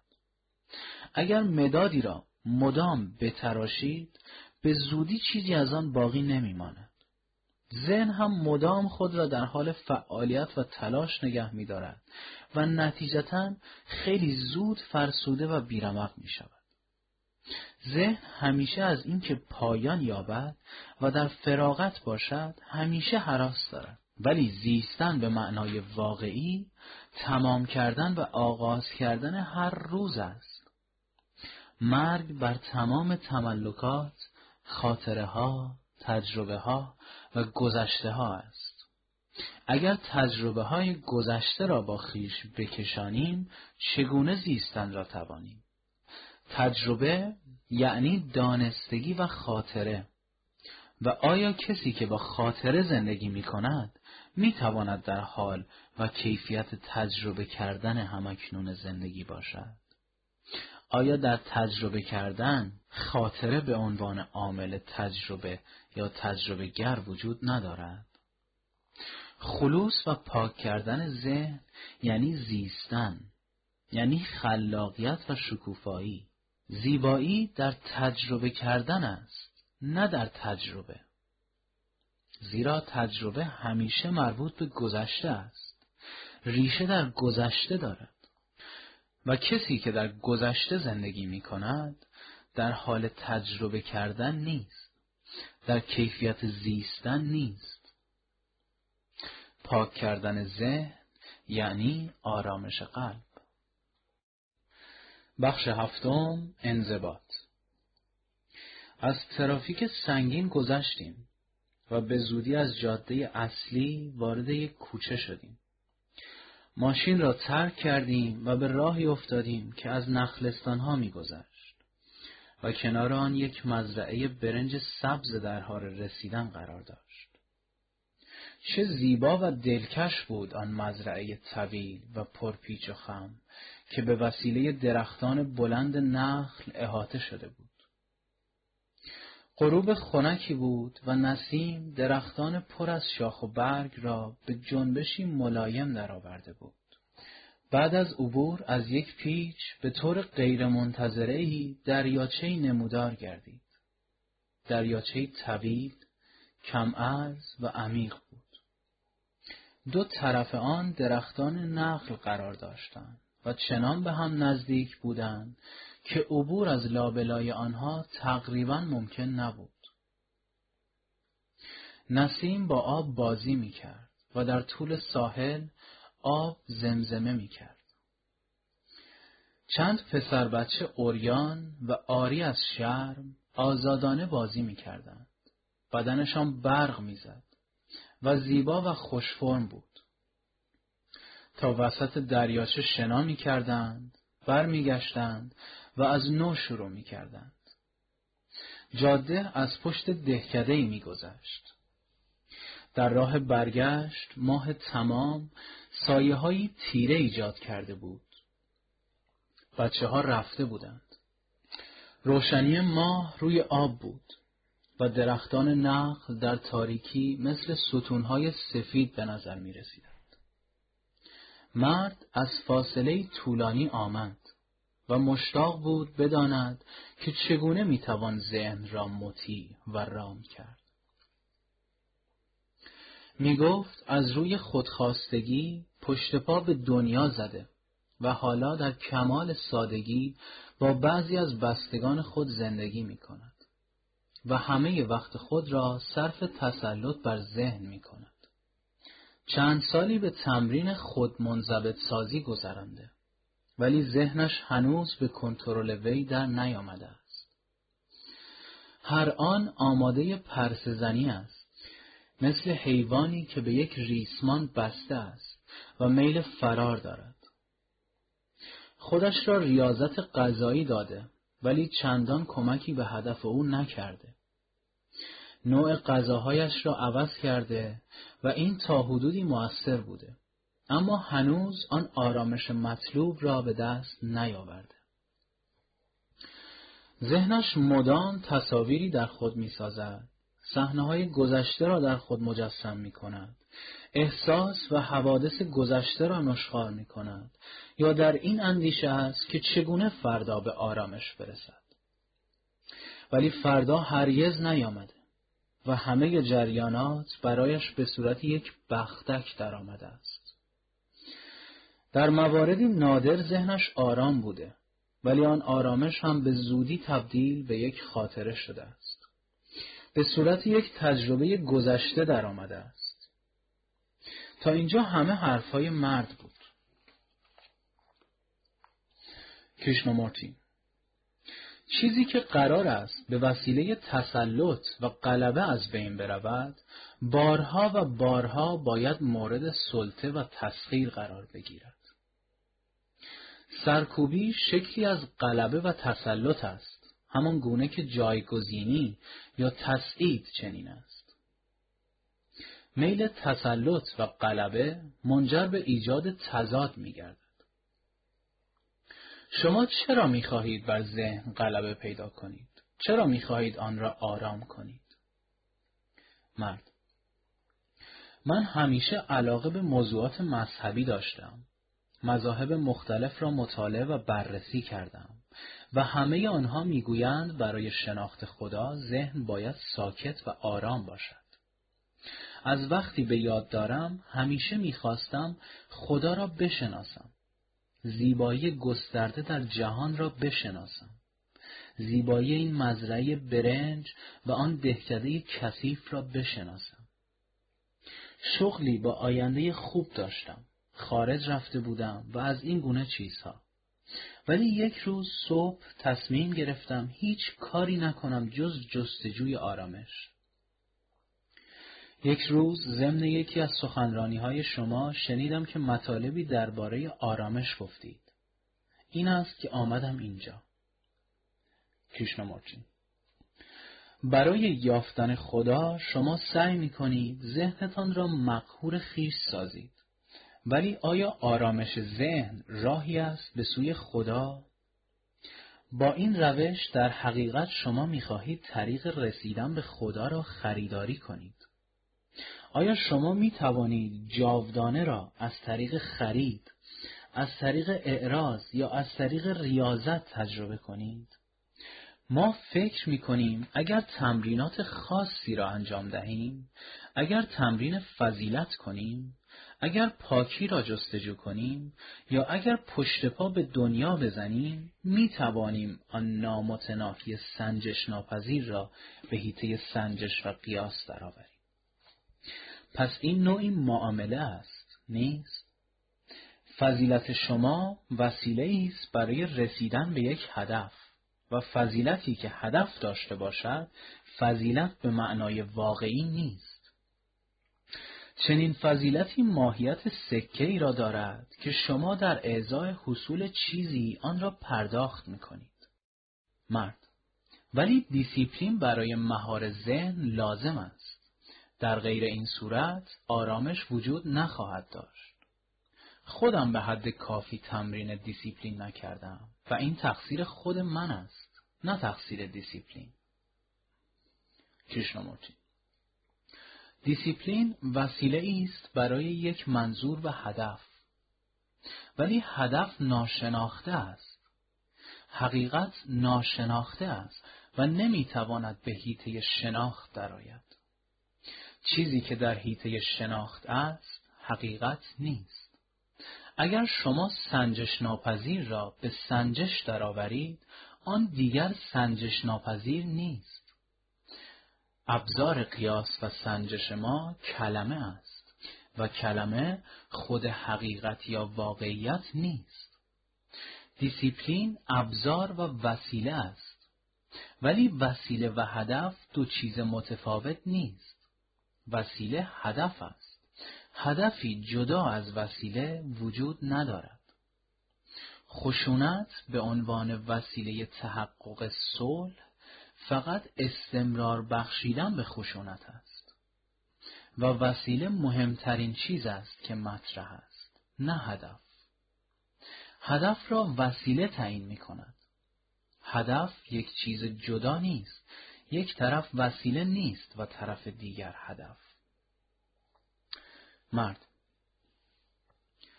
من گوش خواهم داد و سعی می کنم چیزهایی را که می‌گویید درک کنم.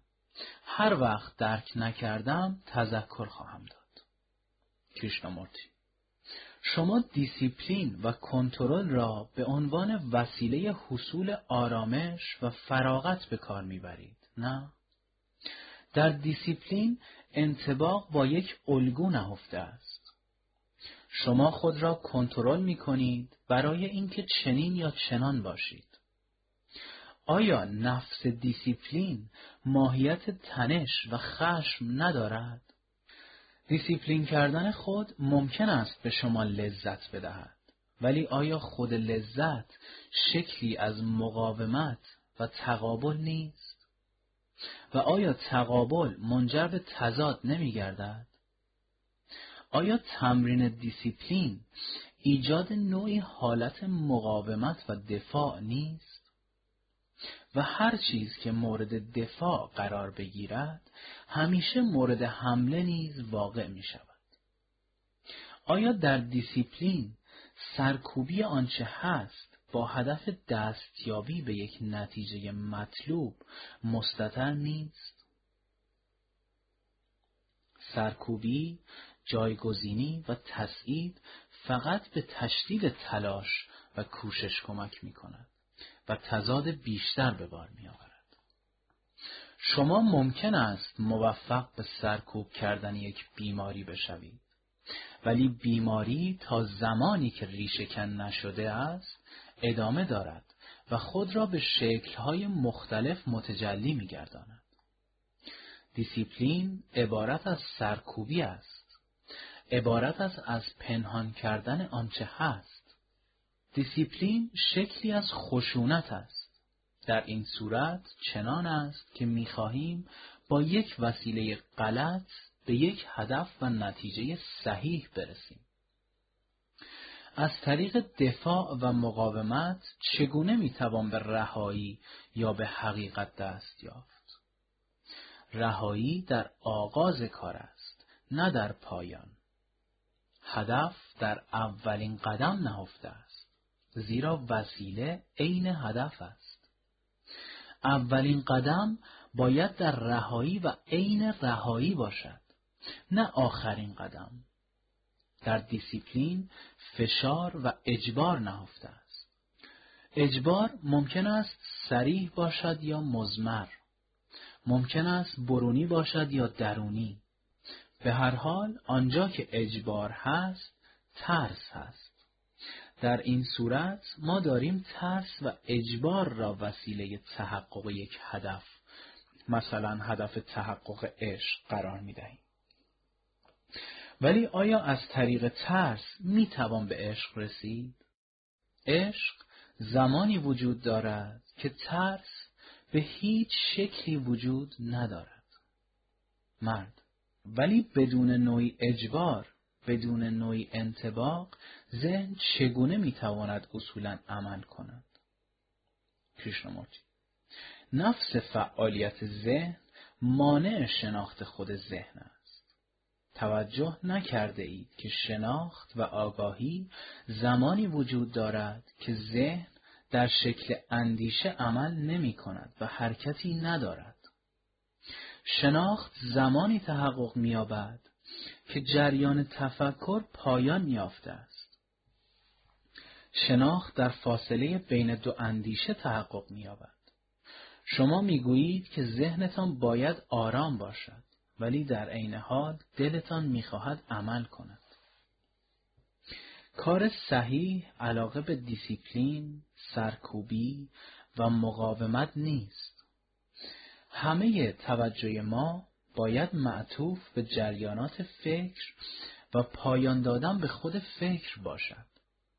شما وقتی می‌گویید ذهنتان مدام در حال ولگردی و پرسزنی است، منظورتان چیست؟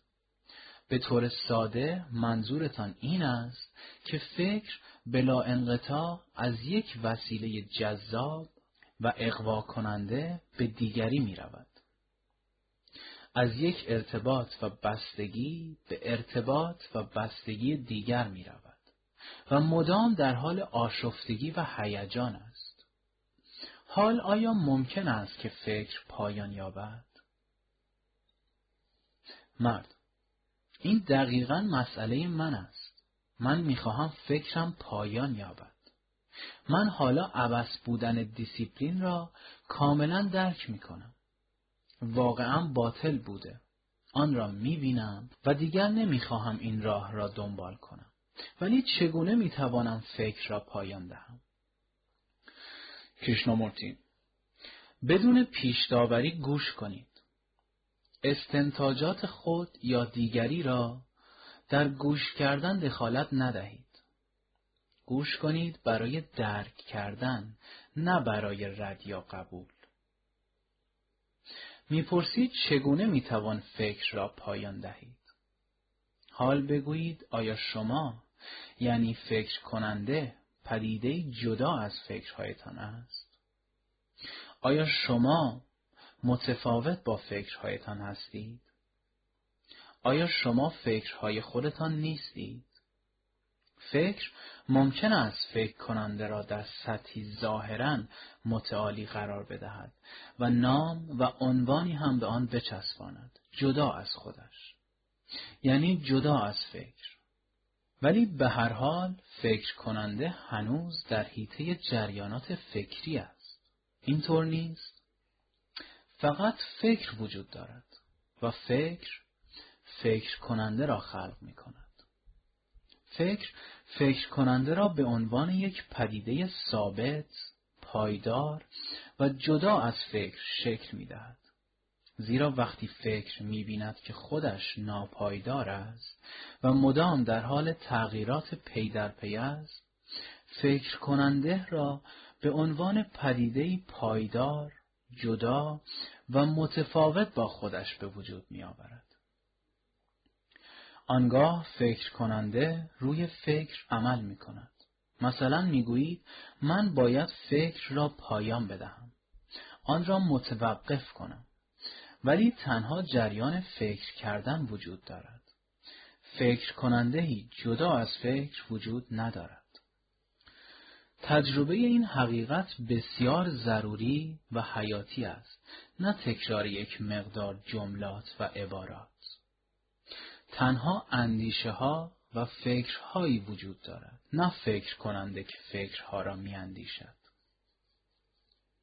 مرد فکر از آغاز چگونه در ذهن می جوشد؟ کریشنامورتی از طریق ادراک، مشاهده، تماس، sensation، تمایل و همگونی به این صورت که من می‌خواهم من نمی‌خواهم و نظیر آن شما وقتی چیزی را می‌خواهید خود را با آن همگون کرده اید. نخواستن هم شکل منفی همگونی است. این یک موضوع کاملا ساده است، نیست؟ مسئله ما این است که فکر چگونه می‌تواند پایان یابد؟ چگونه می‌تواند در کار نباشد؟ هر نوع فشار و اجبار آگاهانه یا ناآگاهانه مطلقا بیهوده است. زیرا در آن وجود یک کنترل کننده مطرح است و لازم می آید کنترل کننده ای که انضباط می دهد حال وقتی خوب نگاه می کنیم می بینیم چنین پدیده وجود واقعی ندارد. دیسیپلین یا انضباط دادن جریانی است که در آن نکوهش و محکوم کردن مقایسه یا توجیه نهفته است. وقتی این حقیقت به روشنی دیده شود که پدیده جداگانه به عنوان فکر کننده وجود ندارد پدیده که انضباط بدهد انسان متوجه می شود که تنها فکر در کار است تنها جریان فکر کردن وجود دارد و فکر واکنش یا انعکاس حافظه و خاطره است. واکنش تجربه است. پاسخ و واکنشی است که از گذشته نشأت می‌گیرد. این حقیقت هم باید عمیقا درک بشود نه اینکه در حد فهم لفظی باقی بماند. این چیزی است که باید تجربه بشود. در این تجربه تنها نگاه و مشاهده پاسیو وجود دارد. نگاهی که در آن فکر کننده مفقود است و فقط آگاهی هست در این آگاهی فکر به کلی در غیبت است ذهن محصول مجموعه تجربه ها و خود اشعاری است و بنابراین همیشه مربوط به گذشته است ذهن تنها زمانی آرام و غیر فعال است که گذشته خود را به حال تحمیل نکند. از فرافکنی خود باز ایستد. ذهن تنها هنگامی خالی است که فکر نیست و فکر نمی‌تواند پایان یابد و نباشد مگر از طریق مشاهده پاسیوی یک به یک فکرها. در این آگاهی مشاهده کننده و بنابراین سانسور کننده در کار نیست و هنگامی که سانسور در کار نیست تنها تجربه کردن وجود دارد و در تجربه کردن نه تجربه کننده وجود دارد نه تجربه شونده تجربه شونده فکر است. فکری که فکر کننده را به وجود می آورد تنها هنگامی که ذهن در کیفیت تجربه کردن است آرامش وجود دارد. و این آرامش ساختگی نیست زورکی نیست چیزی نیست که سر هم شده باشد. و تنها در این آرامش است که حقیقت می‌تواند متجلی گردد. حقیقت مبری از زمان است. حقیقت نامتناهی قیاس ناپذیر و سنجش ناپذیر است. بخش هشتم تزاد آزادی رابطه. مرد گفت تزاد بین تز و آنتیتز امری است ضروری و اجتناب ناپذیر تزاد و آنتیتز سنتز را به وجود می آورد و این سنتز به نوبه خود تز بعدی را میزاید با آنتیتز متناسب با آن و این جریان به طور وقف ناپذیری در کار است تزاد را پایانی نیست و تنها از طریق تزاد است که هر گونه رشد و پیشرفت می‌تواند وجود داشته باشد. کریشنامورتی آیا تزاد کمک به درک و فهم مسائل ما می کند؟ آیا به رشد و پیشرفت می انجامد؟ ممکن است موجب پیشرفت های متوسط و سطحی بشود ولی آیا تزاد ماهیتا و طبیعتا عامل تجزیه شدگی نیست؟ شما چرا اصرار میورزید به اینکه تضاد یک امر ضروری است؟ مرد همه ما می‌دانیم که تضاد در تمام ابعاد و سطوح زندگی و هستی وجود دارد. در این صورت چرا آن را انکار کنیم یا چشممان را بر آن ببندیم؟ کریشنامورتی ما چشممان را بر نزاع و ستیز بیوقفهی که درون انسانها و در رابطه آنها با یکدیگر وجود دارد نمیبندیم. ولی ممکن است بپرسیم شما چه اصراری دارید به اینکه آن را امری لازم بدانید؟ مرد تضاد را نمی‌توان منکر شد. جزی از ساختار وجود آدمی است. و ما آن را به عنوان وسیله‌ای برای رسیدن به یک هدف به کار می‌بریم. هدف است که محیط مناسب را برای فرد به وجود می آورد. ما در جهت تحقق یک هدف کار می کنیم و از هر وسیله‌ای برای تحقق آن استفاده می کنیم. بلند همتی، جاه طلبی و هدف داشتن راه و رسم آدمی است و می تواند علیه انسان یا به نفع او مورد استفاده قرار گیرد. از طریق تضاد ما به سوی چیزهای بزرگتر و والاتر حرکت می‌کنیم. کریشنامورتی منظور شما از تضاد چیست؟ تضاد بین چه چیز؟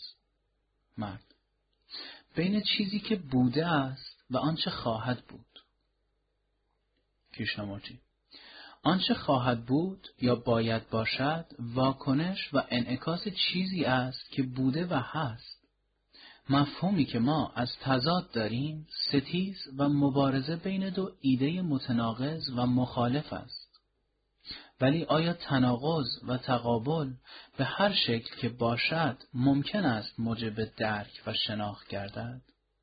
چه وقت یک مسئله درک و شناخته می شود؟ مرد تضاد طبقاتی وجود دارد. تضاد ملیگرایی وجود دارد.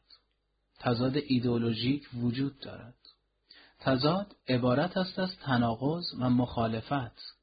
عبارت است از مبارزه و مقاومت. به خاطر جهل انسانها نسبت به واقعیتهای اساسی حاکم بر جریان تاریخ.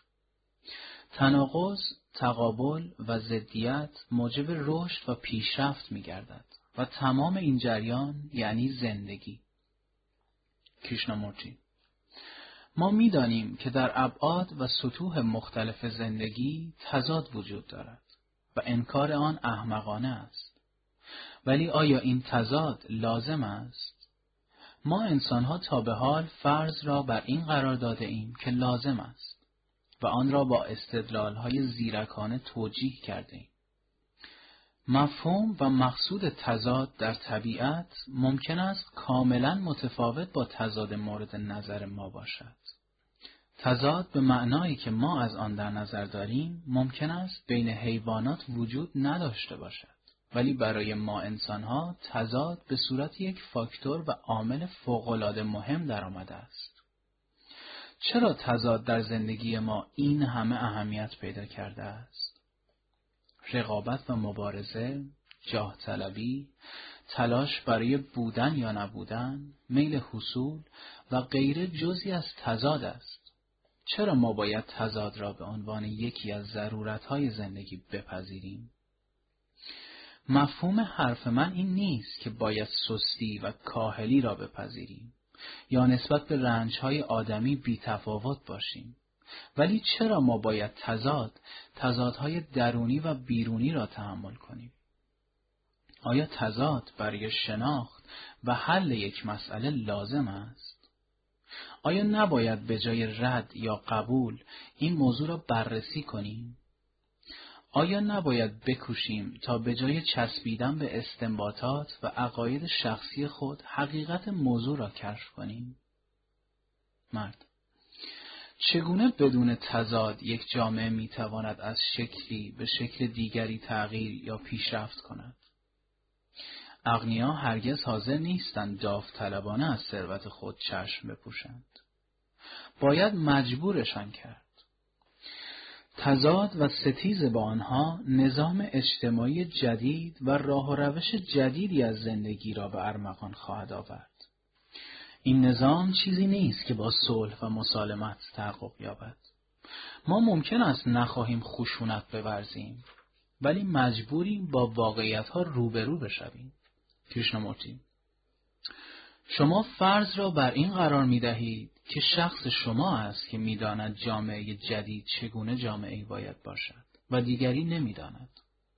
تنها شما هستید که این معرفت فوقالعاده را دارید و حاضرید به هر طریق ممکن خود را از شر هر کس که سر راه شما قرار می‌گیرد خلاص کنید. با این روش که فکر می کنید ضرورت اساسی دارد شما فقط به ایجاد تضاد، خصومت، مخالفت و نفرت کمک می کنید. چیزی که شما می‌دانید صرفا شکلی از پیش داوری است. نوع دیگری از شرطیت. بررسی های تاریخی شما یا رهبرانتان تعبیری است بر اساس زمینه روانی خاص خودتان. زمینه ای که نوع واکنش و تصمیم شما را تعیین می کند. و شما نام این واکنش شرطی را رهیافت و طرز برخوردی جدید می‌گذارید. یک ایدئولوژی جدید می‌گذارید. تمام پاسخها یا واکنشهای فکر شرطی اند و انقلابی که مبتنی بر فکر یا ایده باشد فقط استمرار تغییر شکل یافته چیزی است که قبلا بوده. شما اساسا رفرمیست هستید نه انقلابی. و اصلاح و رفرم یا انقلاب مبتنی بر ایده عوامل واپسگرایی جامعه هستند. شما گفتید تضاد بین تز و آنتیتز لازم است و سنتز از داد سنتز را میزاید. مرد تضاد بین جامعه فعلی و ضد آن از طریق فشار وقایع تاریخی و غیره سرانجام نظام اجتماعی جدیدی را مستقر می‌گرداند. کریشنامورتی آیا زد متفاوت با چیزی است که هست؟ زد چگونه به وجود می آید؟ آیا انعکاس تغییر شکل یافته آنچه هست نمی باشد؟ آیا آنتیتز تمام عناصر تز را در خود ندارد؟ این دو متفاوت با یکدیگر نیستند. سنتز هم باز شکل تغییر یافته تز است. گرچه تزگاهی رنگی متفاوت به خود می‌گیرد. گرچه تحت شرایط و فشارهای خاص شکل متفاوت پیدا می کند. اصلاح می شود یا به ترکیب و قالبی دیگر در می آید. ولی تز همیشه تز است. تضاد و سنتز بین ازداد جریانی است مخرب و نابخردانه. انسان می تواند از طریق لفاظی و بحثهای زیرکانه و هوشمندانه چیزی را اثبات یا نفی کند. ولی واقعیت های روشن را نمی‌توان عوض کرد.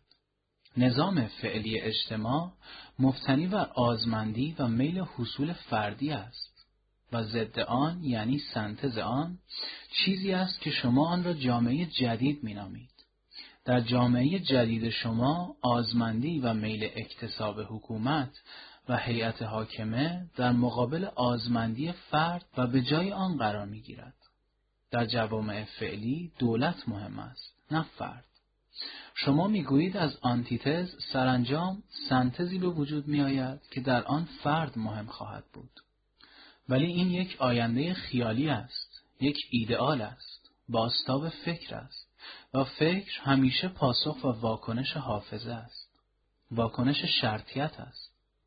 و این یک حلقه شیطانی یا دایره بسته ای است که راه گریزی در آن نیست. این تضاد، این نزاع و کشمکش در قفس فکر چیزی است که شما پیشرفت و ترقی مینامید. مرد پس شما می‌گویید ما باید به همین صورت که هستیم باقی بمانیم.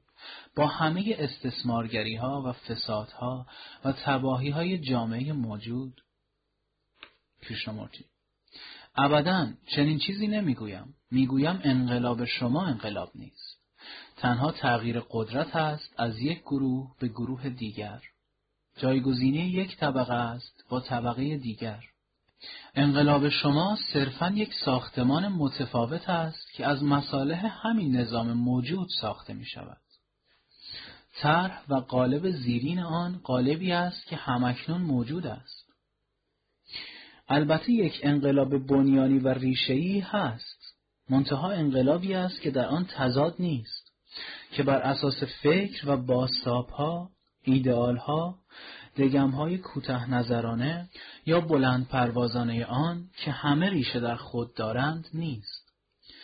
ولی تا زمانی که ما موضوع را بر حسب تغییر این به آن نگاه می کنیم، بر حسب بیشتر و کمتر شدن نگاه می کنیم یا حصول هدف و نتیجه ای را در نظر داریم، تحقق چنان انقلاب بنیانی غیر ممکن است. مرد تحقق انقلاب مورد نظر شما غیر ممکن است. آیا شما جدا آن را پیشنهاد می‌کنید؟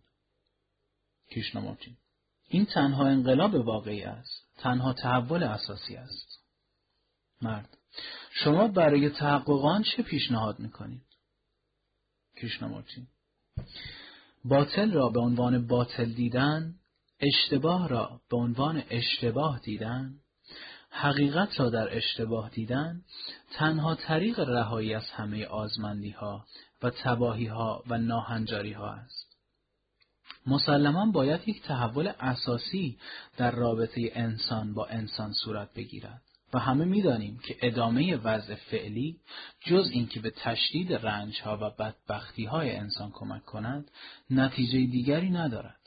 ولی همه رفرمیست ها مانند به اصطلاح انقلابیون نظر به حصول نتیجه دارند.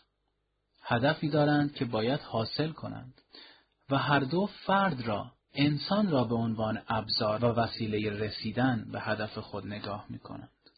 استفاده از انسان برای یک مقصود موضوع واقعی مورد توجه آنها است. نه تحقق هدف و نتیجه خاصی. شما نمی توانید وسیله را از هدف جدا کنید زیرا اینها یک واحد و یک جریان جدایی ناپذیرند. وسیله هدف است، عین هدف است. شما نمی توانید از طریق جنگ طبقاتی به یک جامعه بی طبقه برسید. استفاده از یک وسیله غلط برای یک به اصطلاح هدف صحیح امری است به کلی عبس. از طریق جنگ یا آماده کردن خود برای جنگ نمی‌توان به صلح رسید. تمام زدین خود ساختند، باستاب خود هستند. ایدئال یعنی چیزی که نیست باستاب چیزی است که هست و تضاد و سنتز به منظور حصول ایدئال یک تلاش و تقلای عبس و پنداری است. تلاشی است در حیطه قفس فکر. خلاصی و آزادی برای انسان از طریق این تضاد غیر ممکن است. بدون آزادی شادمانی و خوشبختی وجود ندارد و آزادی یک ایدئال نیست. آزادی تنها وسیله آزادی است. تا زمانی که انسان در بعد روانی یا جسمی و فیزیکی و با نام فلان ایدئولوژی یا دولت مورد بهرهکشی و استثمار قرار می‌گیرد اساس روابط اجتماعی بر خشونت خواهد بود استفاده از انسان برای یک منظور و هدف شیوه و تمهید سیاستمداران و کشیشان است و رابطه به معنای واقعی و انسانی را منتفی می نماید. مرد مفهوم این حرفایتان چیست؟ پیشنمارچین هنگامی که ما یکدیگر را وسیله ارزای تمایلات قرار می دهیم، آیا می توان گفت بین ما رابطه به معنای واقعی وجود دارد؟ وقتی شما از شخص دیگری به عنوان وسیله آرامش و تسلی روانی خودتان استفاده می کنید، با کیفیتی که از یک تکه مبل استفاده می کنید، آیا شما واقعا در ارتباط با آن شخص هستید؟ شما ممکن است آن شخص را مال خودم بنامید و موضوع فقط در همین حد باشد. ولی با او در ارتباط به معنای واقعی نیستید.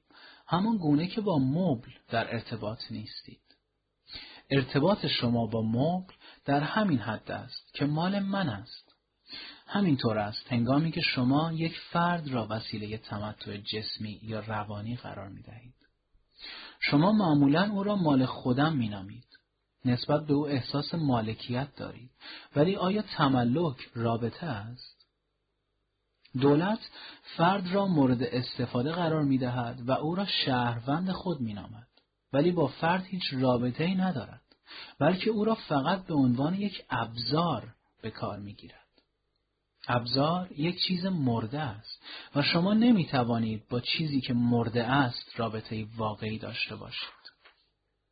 وقتی ما انسان را برای یک مقصود و منظور مورد استفاده قرار می دهیم، هر قدر هم آن منظور شریفانه باشد، ما او را به عنوان ابزار و وسیله می خواهیم، به عنوان یک شیعی می خواهیم.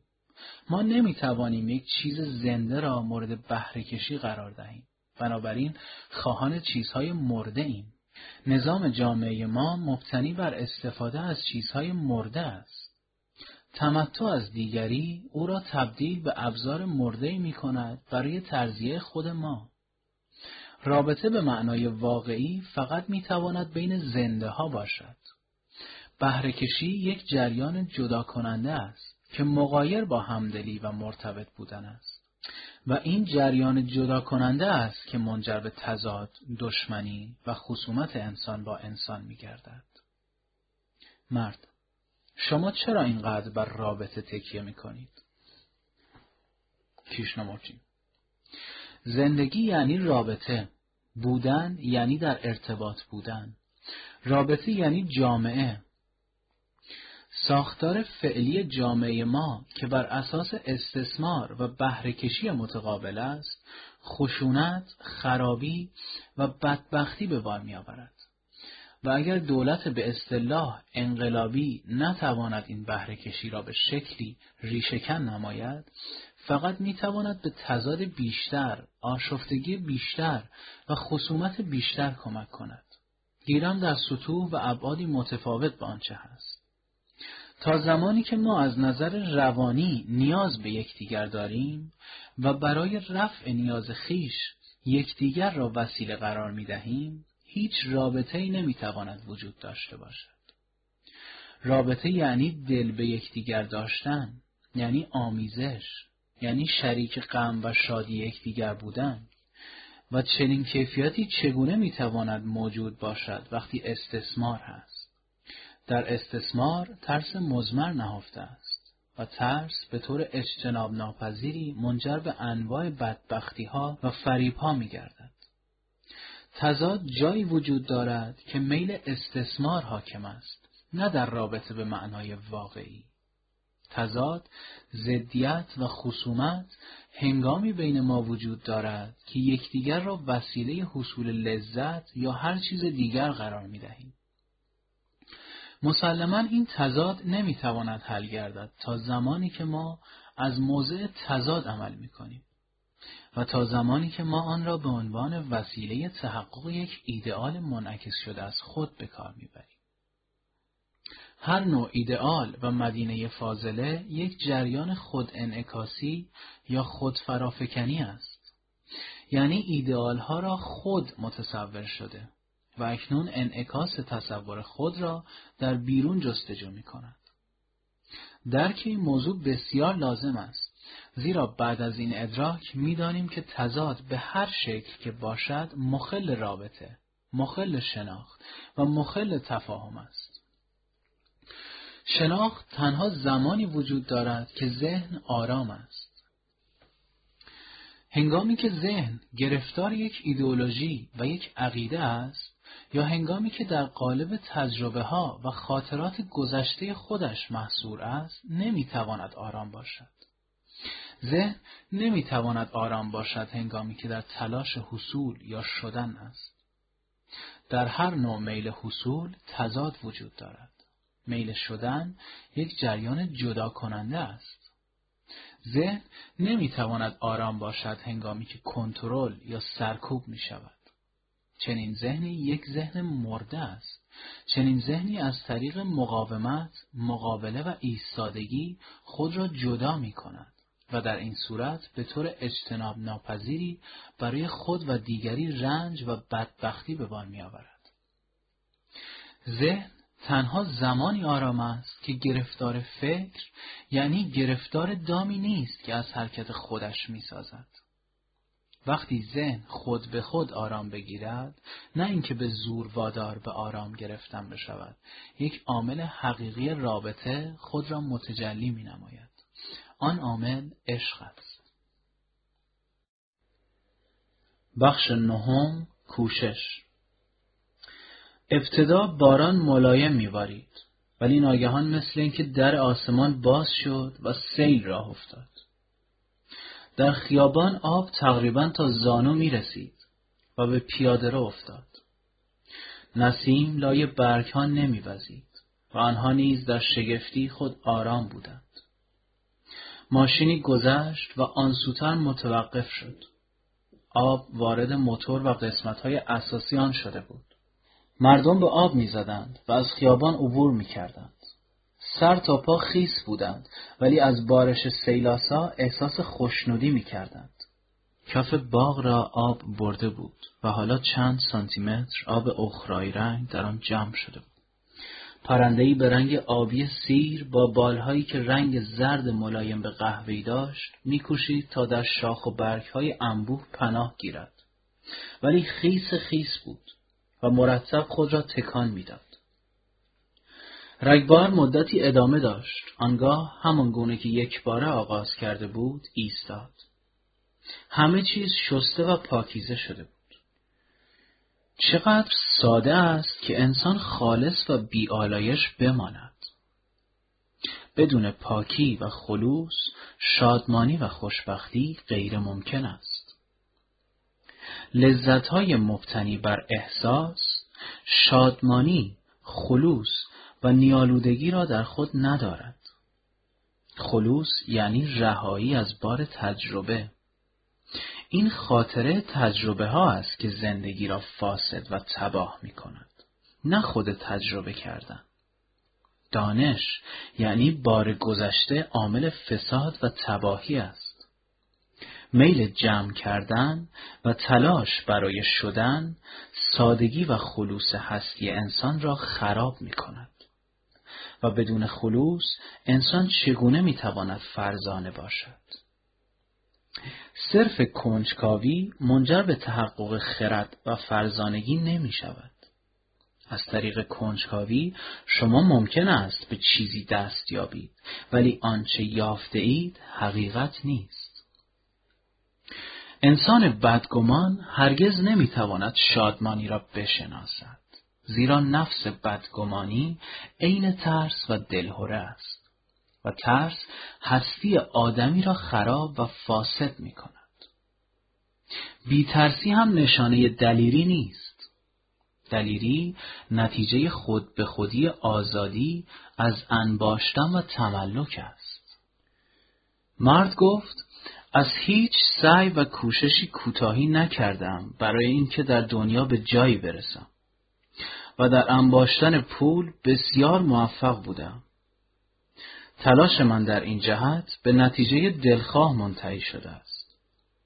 همچنین سعی کردم یک زندگی فامیلی خوشبخت و شادمانه داشته باشم. ولی شما که می‌دانید زندگی فامیلی و خانوادگی چگونه است. زندگی فامیلی مثل پول در آوردن یا اداره کردن یک کارخانه یا یک صنعت نیست. در کار و صنعت هم ما با انسان طرفیم. ولی این فرق می کند. در خانه برخورد و استحکاک زیادی وجود دارد. بی آنکه انسان بتواند برای آن دلیل مشخصی بیاورد. و در این زمینه انسان هرچه بیشتر میکوشد تا کاری بکند بیشتر گند بالا میآورد. نمی‌خواهم شکایت کرده باشم. برای اینکه این در طبیعتم نیست. ولی سیستم ازدواج ها کلا غلط است. ما ازدواج می کنیم برای اینکه تمایلات غریزیمان را ارضا کنیم. بی آنکه واقعا هیچ چیزی درباره یکدیگر بدانیم. و اگر چه زیر یک سقف زندگی می کنیم و خواسته یا ناخواسته بچه هم ایجاد می کنیم ولی نسبت به یکدیگر مثل دو بیگانه ایم و تنش و تیرگی روابط که فقط آدمهای متعهل خوب آن را می‌شناسند همیشه وجود دارد. من همیشه کاری را که فکر می کنم وظیفه هم بوده است انجام دادم ولی چندان نتیجه مطلوبی نداشته است. ما هر دو آدم های سلطجو و مهاجم هستیم و این رابطه را مشکل می کند.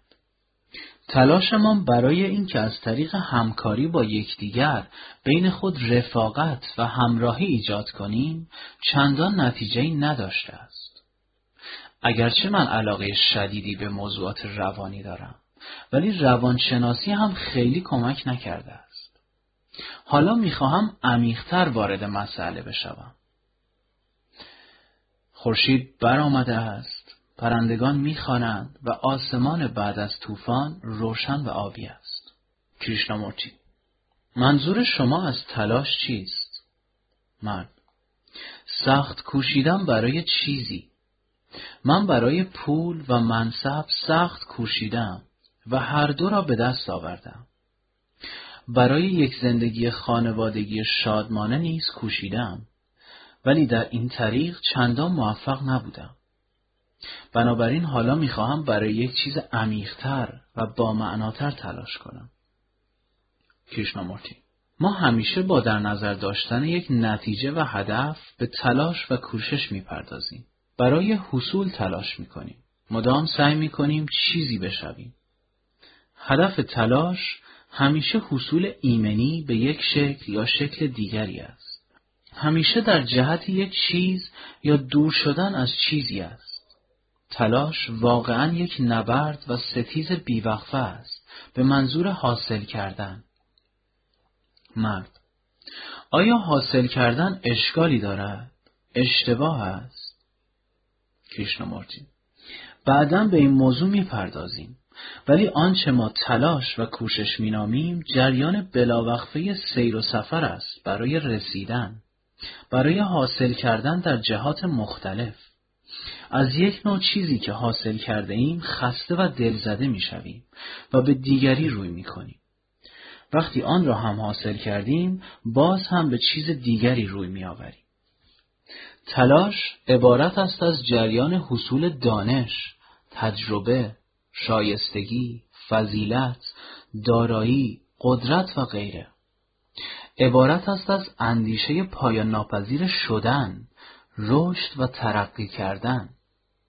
تلاش به سوی یک هدف، خواه هدف در خور تلاش باشد یا نه، همیشه منجر به تضاد می گردد. و تضاد یعنی خصومت و اناد. یعنی زدیت و مقابله یعنی مقاومت و ایستادگی آیا اینها لازم است؟ مرد لازم برای چه منظوری؟ کریشنامورتی اجازه بدهید ببینیم تلاش در بود فیزیکی ممکن است لازم باشد. تلاش برای ساختن یک پل تولید نفت زغال سنگ و نظیر این چیزها مفید است یا می‌تواند مفید باشد. اما اینکه کار به چه نحو انجام می شود اینکه چیزها چگونه تولید و توضیع می شوند اینکه سود حاصله چگونه تقسیم می شود موضوع دیگری است. اگر انسان در بود فیزیکی فقط برای تحقق یک هدف و نتیجه یا یک ایدئال مورد استفاده قرار بگیرد خواه به وسیله دولت یا بخش خصوصی تلاش منجر به ایجاد آشفتگی و بدبختی بیشتر خواهد شد بدون شناخت هدف و کیفیت تلاش، هر گونه کوشش و تلاش در ابعاد فیزیکی قطعا تأثیر مخرب و فاجعه آمیز بر جامعه دارد. ولی به هر حال آیا در ابعاد روانی تلاش برای بودن، برای حاصل کردن و برای موفقیت یک امر ضروری و مفید است؟ مرد اگر ما چنین تلاش هایی نداشته باشیم آیا نمی پوسیم؟ به قهقرا نمی رویم؟ هستیمان اصلا فرو نمی پاشد؟ کریشنامورتی آیا این طور می شود؟ تا به حال ما در ابعاد روانی چه چیز ایجاد کرده ایم؟ مرد باید اعتراف کنم که چیز زیادی حاصل نکرده ایم. شاید تلاش در یک جهت اشتباه بوده است. جهت مهم است. یک تلاش صحیح و جهت یافته واجد اهمیت فوقالعاده است. به خاطر فقدان کوشش صحیح بوده است که ما به چنین وضعیت آشفته، نابسامان و در هم بر هم گرفتار شده ایم. کریشنامورتی پس در این زمینه شما قائل به کوشش صحیح و کوشش غلط هستید، نه؟ سعی نکنیم برای تفره رفتن با کلمات بازی کنیم. ولی شما چگونه می توانید کوشش صحیح را از کوشش غیر صحیح تشخیص بدهید؟ با چه معیاری این موضوع را می سنجید؟ مبنای تشخیص و قضاوت شما چیست؟ آیا معیار شما عرف و سنت است؟ آیا ایدئال های آتی مبتنی بر باید باشد است؟ مرد معیار من نتایجی است که از تلاش حاصل می شود. نتیجه است که مهم است. و بدون کششی که یک هدف در انسان برمیانگیزد هیچ تلاشی صورت نخواهد گرفت. کریشنامورتی اگر نتیجه معیار شما است در آن صورت توجه و علاقه به وسیله ندارید. مرد من وسیله را بر اساس هدف و متناسب با آن انتخاب می کنم. اگر هدف خوشبختی است، وسیله ای که باید برای آن پیدا کرد خوشبختی است. کشنمورتی آیا وسیله خوشبختی عین هدف خوشبختی نیست؟ هدف در بطن وسیله است، نه؟ بنابراین تنها وسیله وجود دارد. وسیله خودش هدف است، نتیجه است.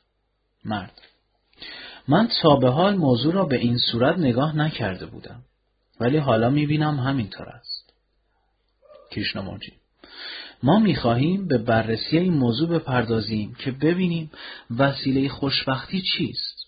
اگر تلاش منجر به تضاد تناقض و ستیز میگردد تضاد و ستیز درونی یا بیرونی آیا تلاش هرگز می‌تواند به خوشبختی بیانجامد؟ اگر هدف در بطن وسیله است چگونه از بطن تضاد، ستیز و خصومت خوشبختی می‌تواند زاده شود؟ اگر تلاش، مسائل و تضادهای بیشتری برای فرد و جامعه به بار آورد، مسلما یک جریان مخرب و تجزیه کننده است. اصولا چرا ما تلاش می‌کنیم؟ آیا هدف ما از تلاش حصول بیشتر، پیشرفت و ترقی بیشتر نیست؟ تلاش همیشه برای بیشتر در یک جهت و کمتر در جهت دیگر است. تمام تلاش های ما مبتنی و بیشتر و کمتر است. در تلاش حصول یک چیز برای شخص یا برای گروه وابسته به خود نهفته است. مرد بله همینطور است. حصول دولت و کلیساییان ماهیت حصول فرد را برای خودش دارد.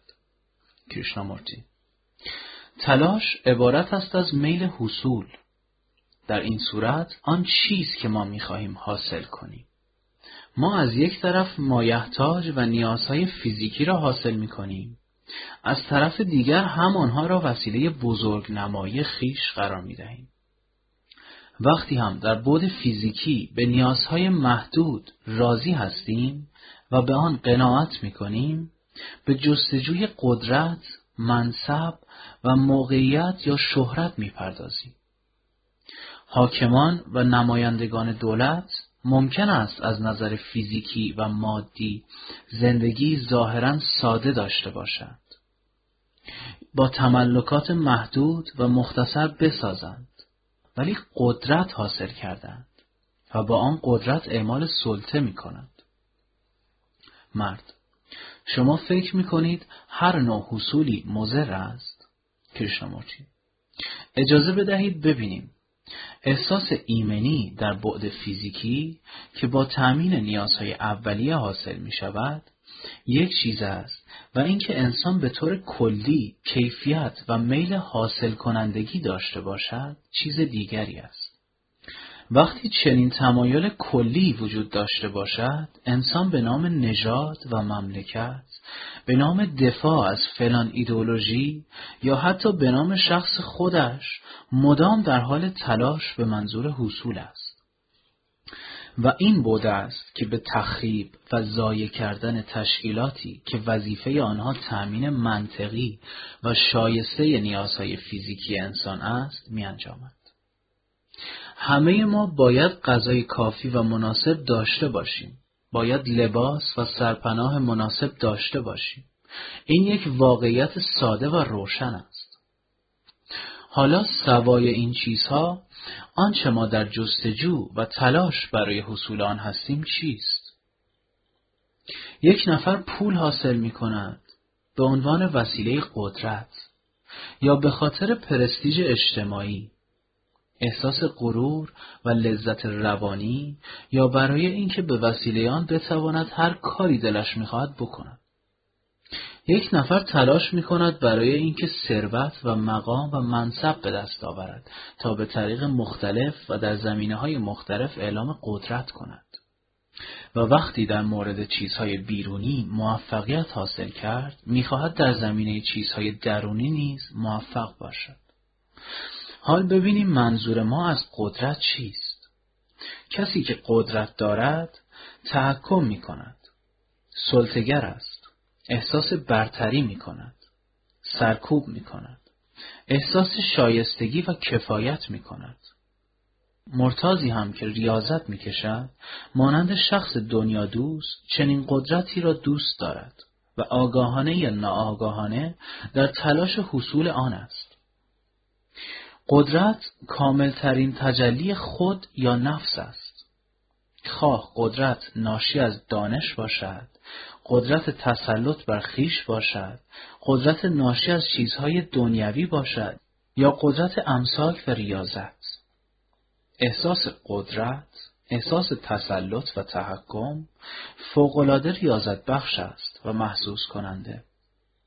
شما ممکن است لذت و رضایت خاطر را در قدرت جستجو کنید. شخص دیگری در مشروب، دیگری در ستایش یک بت دیگری در دانش وسیع داشتن دیگری در یک فضیلت ساختگی هر یک از اینها ممکن است اثرات اجتماعی و روانی متفاوت و مخصوص به خود را داشته باشند. ولی هر نوع حصول و موفقیت به طور کلی به انسان احساس لذت و رضایت خاطر می‌دهد. و لذت در هر زمینه و ناشی از هر چه که باشد یک سنسیشن است. ما مدام در تلاش حصول لذت بیشتر و اغلب شکلهای غیر سریح آن هستیم. گاهی آن را تجربه می نامیم، گاهی عشق، گاهی جستجوی حقیقت و غیره. بعضی ها خود را طرفدار و نماینده صلح و شایسته یک ایدئولوژی فرض می کنند و از حق به جانب بودن خود احساس لذت و رضایت می کنند.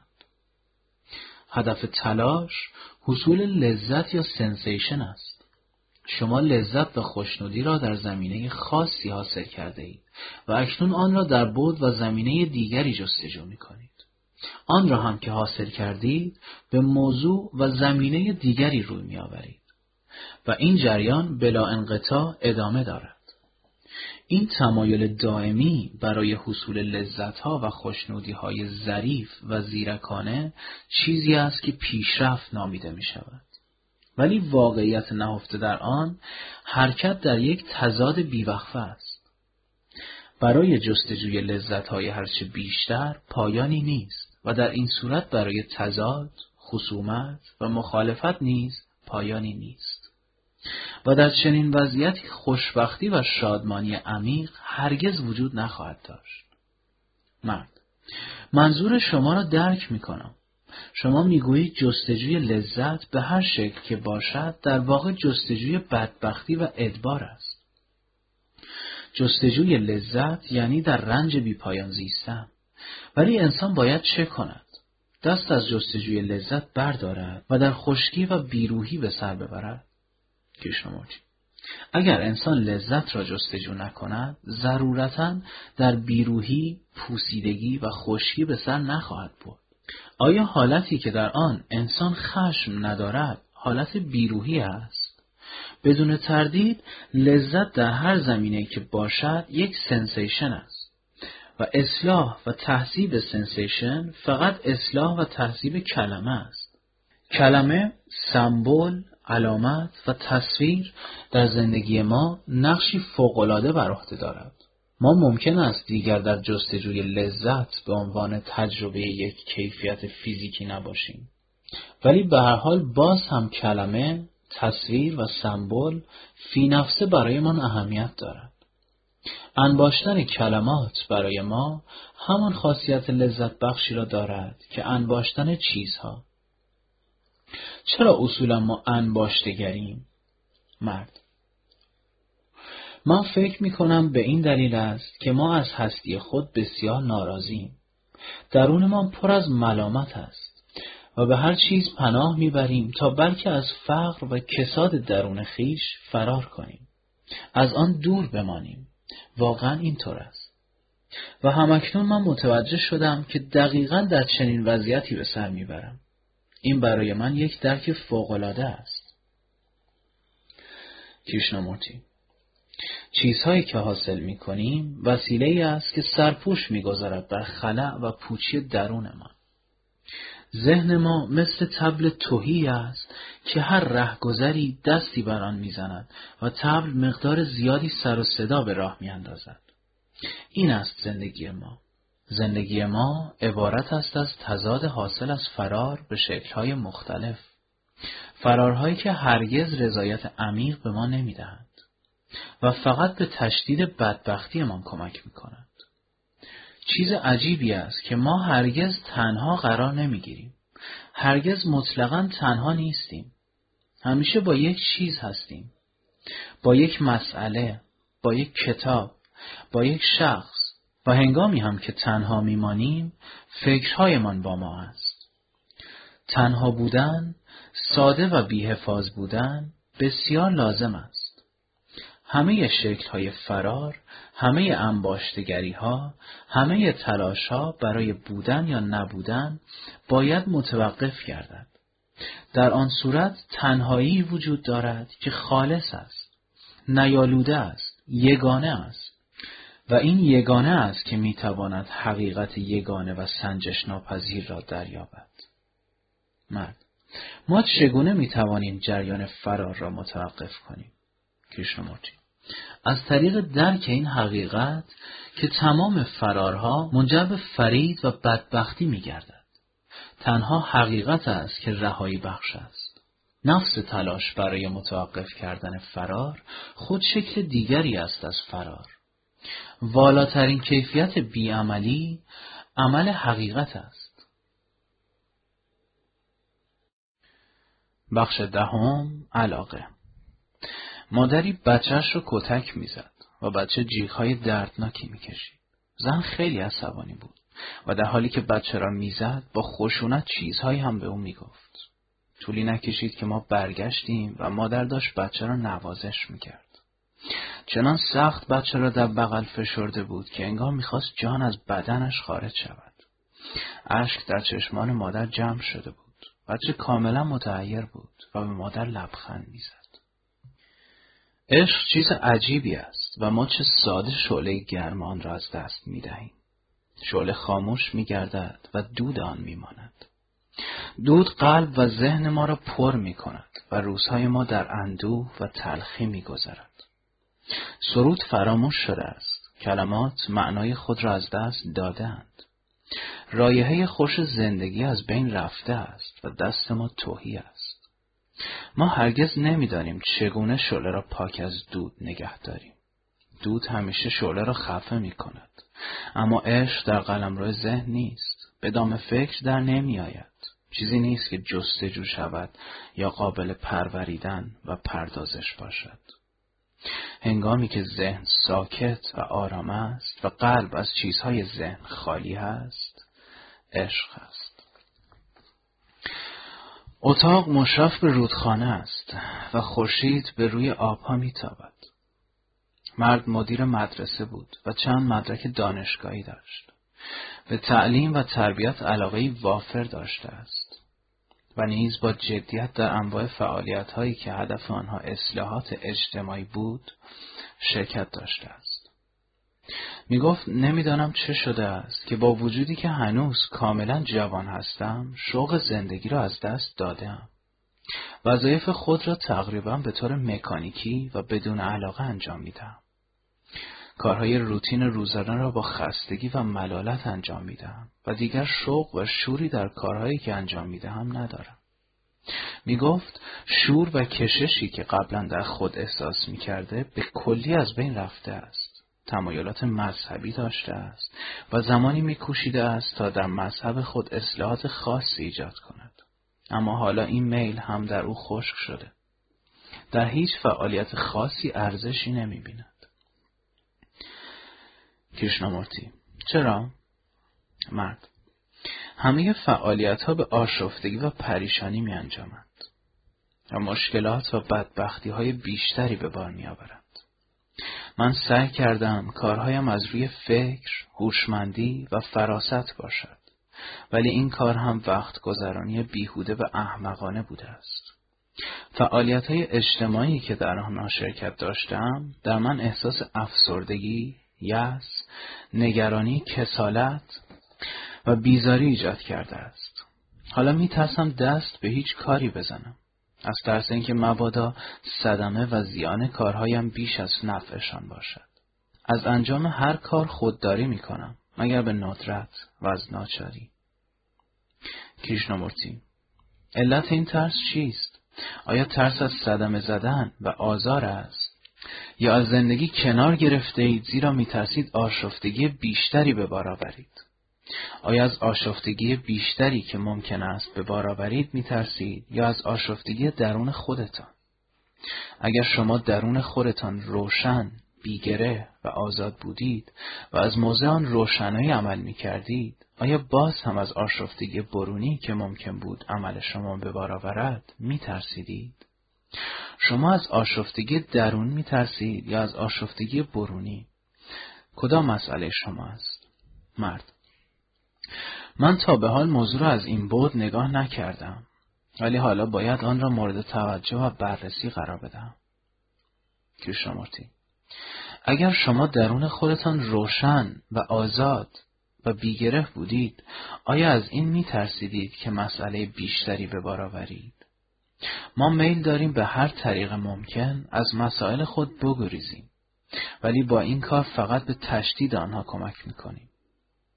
رو در رو شدن با مسائل ممکن است آشفته کننده و حراسناک به نظر رسد ولی ظرفیت و استعداد ما برای اینکه با آن مسائل رو در رو بمانیم بستگی دارد به اینکه با چه مقدار روشنای درونی به طرف آنها می رویم و با آنها برخورد می کنیم. اگر شما از درون روشن بودید آیا اعمالتان منجر به آشفتگی می شد؟ مرد. من روشن نیستم. نمی‌دانم می‌خواهم چه کنم. به یکی از اسمهای چپ یا راست میپیوندم. ولی این کار عبس است و منجر به روشن شدن اعمال من نمیگردد. انسان ممکن است چشمش را به یک کارهای فلان اسم ببندد و برای آن کار کند. ولی این واقعیت را نمی‌توان نادیده گرفت که اساسا آسیب و زیان همه اسمها بیش از نفعشان است. اگر من از درون روشن بودم بی که لازم باشد به هیچ گونه اسمی متوسل بشوم مستقیما با مسائل مواجه میگشتم و سعی می‌کردم آنها را حل کنم ولی روشن نیستم. هر نوع سائقه و محرک را برای عمل از دست دادم. کریشنامورتی چرا محرک را از دست داده اید؟ آیا در جریان مصرف بیش از حد انرژی آن را از دست داده اید؟ آخر انرژی محدود است. آیا در طریق انجام کارهایی که مورد علاقه عمیق شما نیست خود را خسته و فرسوده کرده اید یا شاید مسئله این است که هنوز نتوانستید کشف کنید که به چه چیز علاقه اصیل و واقعی دارید مرد می‌دانید بعد از فارغ تحصیل شدن به اصلاحات اجتماعی خیلی شوق و رغبت داشتم و چند سالی با شور و حرارت در آن زمینه کار کردم. ولی رفته رفته به بیهودگی آن پی بردم. دست از آن کشیدم و به تعلیم و تربیت مشغول شدم. چند سالی واقعا با علاقه و بیان که به هیچ چیز دیگر فکر کنم یا اهمیت بدم در آن کار بودم. ولی عاقبت آن را هم رها کردم. زیرا روز به روز بیشتر و بیشتر گرفتار سردرگمی و پریشانی می شدم جاه طلب بودم ولی نه برای خودم بلکه برای اینکه کار موفقیت آمیز باشد. حال آنکه کسانی که با آنها کار می‌کردم مدام مشغول جنگ و نزاع بودند. به یکدیگر حسادت میورزیدند و شخصا جاه طلب بودند. کریشنامورتی جاه طلبی چیز غریبی است شما می‌گویید شخصا و به خاطر خودتان جاه طلب نبودید بلکه برای اینکه کار موفقیت آمیز باشد جاه طلب بودید ولی آیا بین جاه طلبی شخصی و جاه طلبی به اصطلاح غیر شخصی فرقی وجود دارد؟ شما وقتی خود را با یک ایدئولوژی همگون می کنید و به شکلی جاه طلبانه برای پیش برد آن تلاش می کنید، موضوع را با دید شخصی بودن یا کوچک بودن کار نگاه نمی کنید. بلکه جاه طلبی خود را یک جاه طلبی ارزشمند می نامید. نه؟ ولی آیا واقعا آنطور است که شما فرض می کنید؟ شما فقط یک کلمه را کلمه غیر شخصی را جایگزین کلمه شخصی کرده اید ولی انگیزه و سائقه هنوز یکی است. شما برای کاری که خود را به آن همگون کرده اید در تلاش موفقیتید. در اینجا شما برای کلمه من کلمه کار سیستم مملکت ایدئولوژی و نظیر آنها را جایگزین کرده اید. ولی باز هم شما مهم هستید. هنوز هم جاه طلبی در کار است که نتیجه آن رشک ورزی، بیرحمی، خشونت و ترس است. و شما به این جهت کار را رها کرده اید که موفقیت آمیز نبوده است. اگر موفقیت آمیز بود آن را ادامه نمی‌دادید؟ مرد فکر نمی کنم علت این بوده. کار نسبتا موفقیت آمیز بوده. مثل هر کار دیگری که اگر انسان وقت و انرژی و هوش خود را در آن بگذارد موفق خواهد شد من کار را رها کردم برای اینکه به جای نرسید. نتیجه نداشت. نوعی سبکی موقتی در من ایجاد می کرد ولی یک تغییر اساسی و پایدار در من به وجود نمی آورد کریشنامورتی شما گفتید وقتی کار را شروع کردید کشش و انگیزه در شما وجود داشت. بعد چه بر سران انگیزه آمد؟ آن رقبت و شور و شعله اولیه چه شد؟ آیا مسئله نیست؟ مرد. چرا مسئله همین است؟ زمانی شعله را داشتم ولی حالا دیگر رفته است کریشنامورتی آیا آن شعله به حالت پنهان در شما خفته است؟ یا به علت استفاده غلط از آن خودش سوخته و تمام شده و فقط خاکسترش برجمانده شاید مسئله این است که شما هنوز علاقه واقعی خود را نیافته اید کشف نکرده اید. آیا احساس سرخوردگی و ناکامی می کنید ازدواج کرده اید. مرد. نه فکر نمی کنم سرخوردگی و ناکامی وجود داشته باشد احساس نمی کنم که نیاز به فامیل یا مصاحبت شخص بخصوصی هم داشته باشم. در زمینه مادیات هم به کم راضیم. همیشه به سوی مذهب در معنای عمیق کشیده شدم. ولی گمان می کنم در آن زمینه هم فقط می‌خواستم موفق باشم. کریشنامورتی اگر احساس سرخوردگی نمی کنید چرا به اینکه فقط زندگی کنید راضی نیستید؟ مرد دیگر جوان که نیستم. رو به جوانی که نمی‌روم نمی‌خواهم بپوسم متعجر و فاسد بشوم کریشنامورتی اجازه بدهید موضوع را طور دیگری مطرح کنیم شما به چه چیز علاقه دارید نه اینکه به چه چیز باید علاقه داشته باشید بلکه واقعا و همکنون به چه چیز علاقه دارید. مرد. واقعا نمی‌دانم. کشنمورتی. علاقه هم ندارید که کشف کنید؟ مرد. ولی چجوری باید کشف کنم؟ کریشنامورتی فکر می‌کنید روش و متدی وجود دارد برای اینکه کشف کنید به چه چیز علاقه دارید؟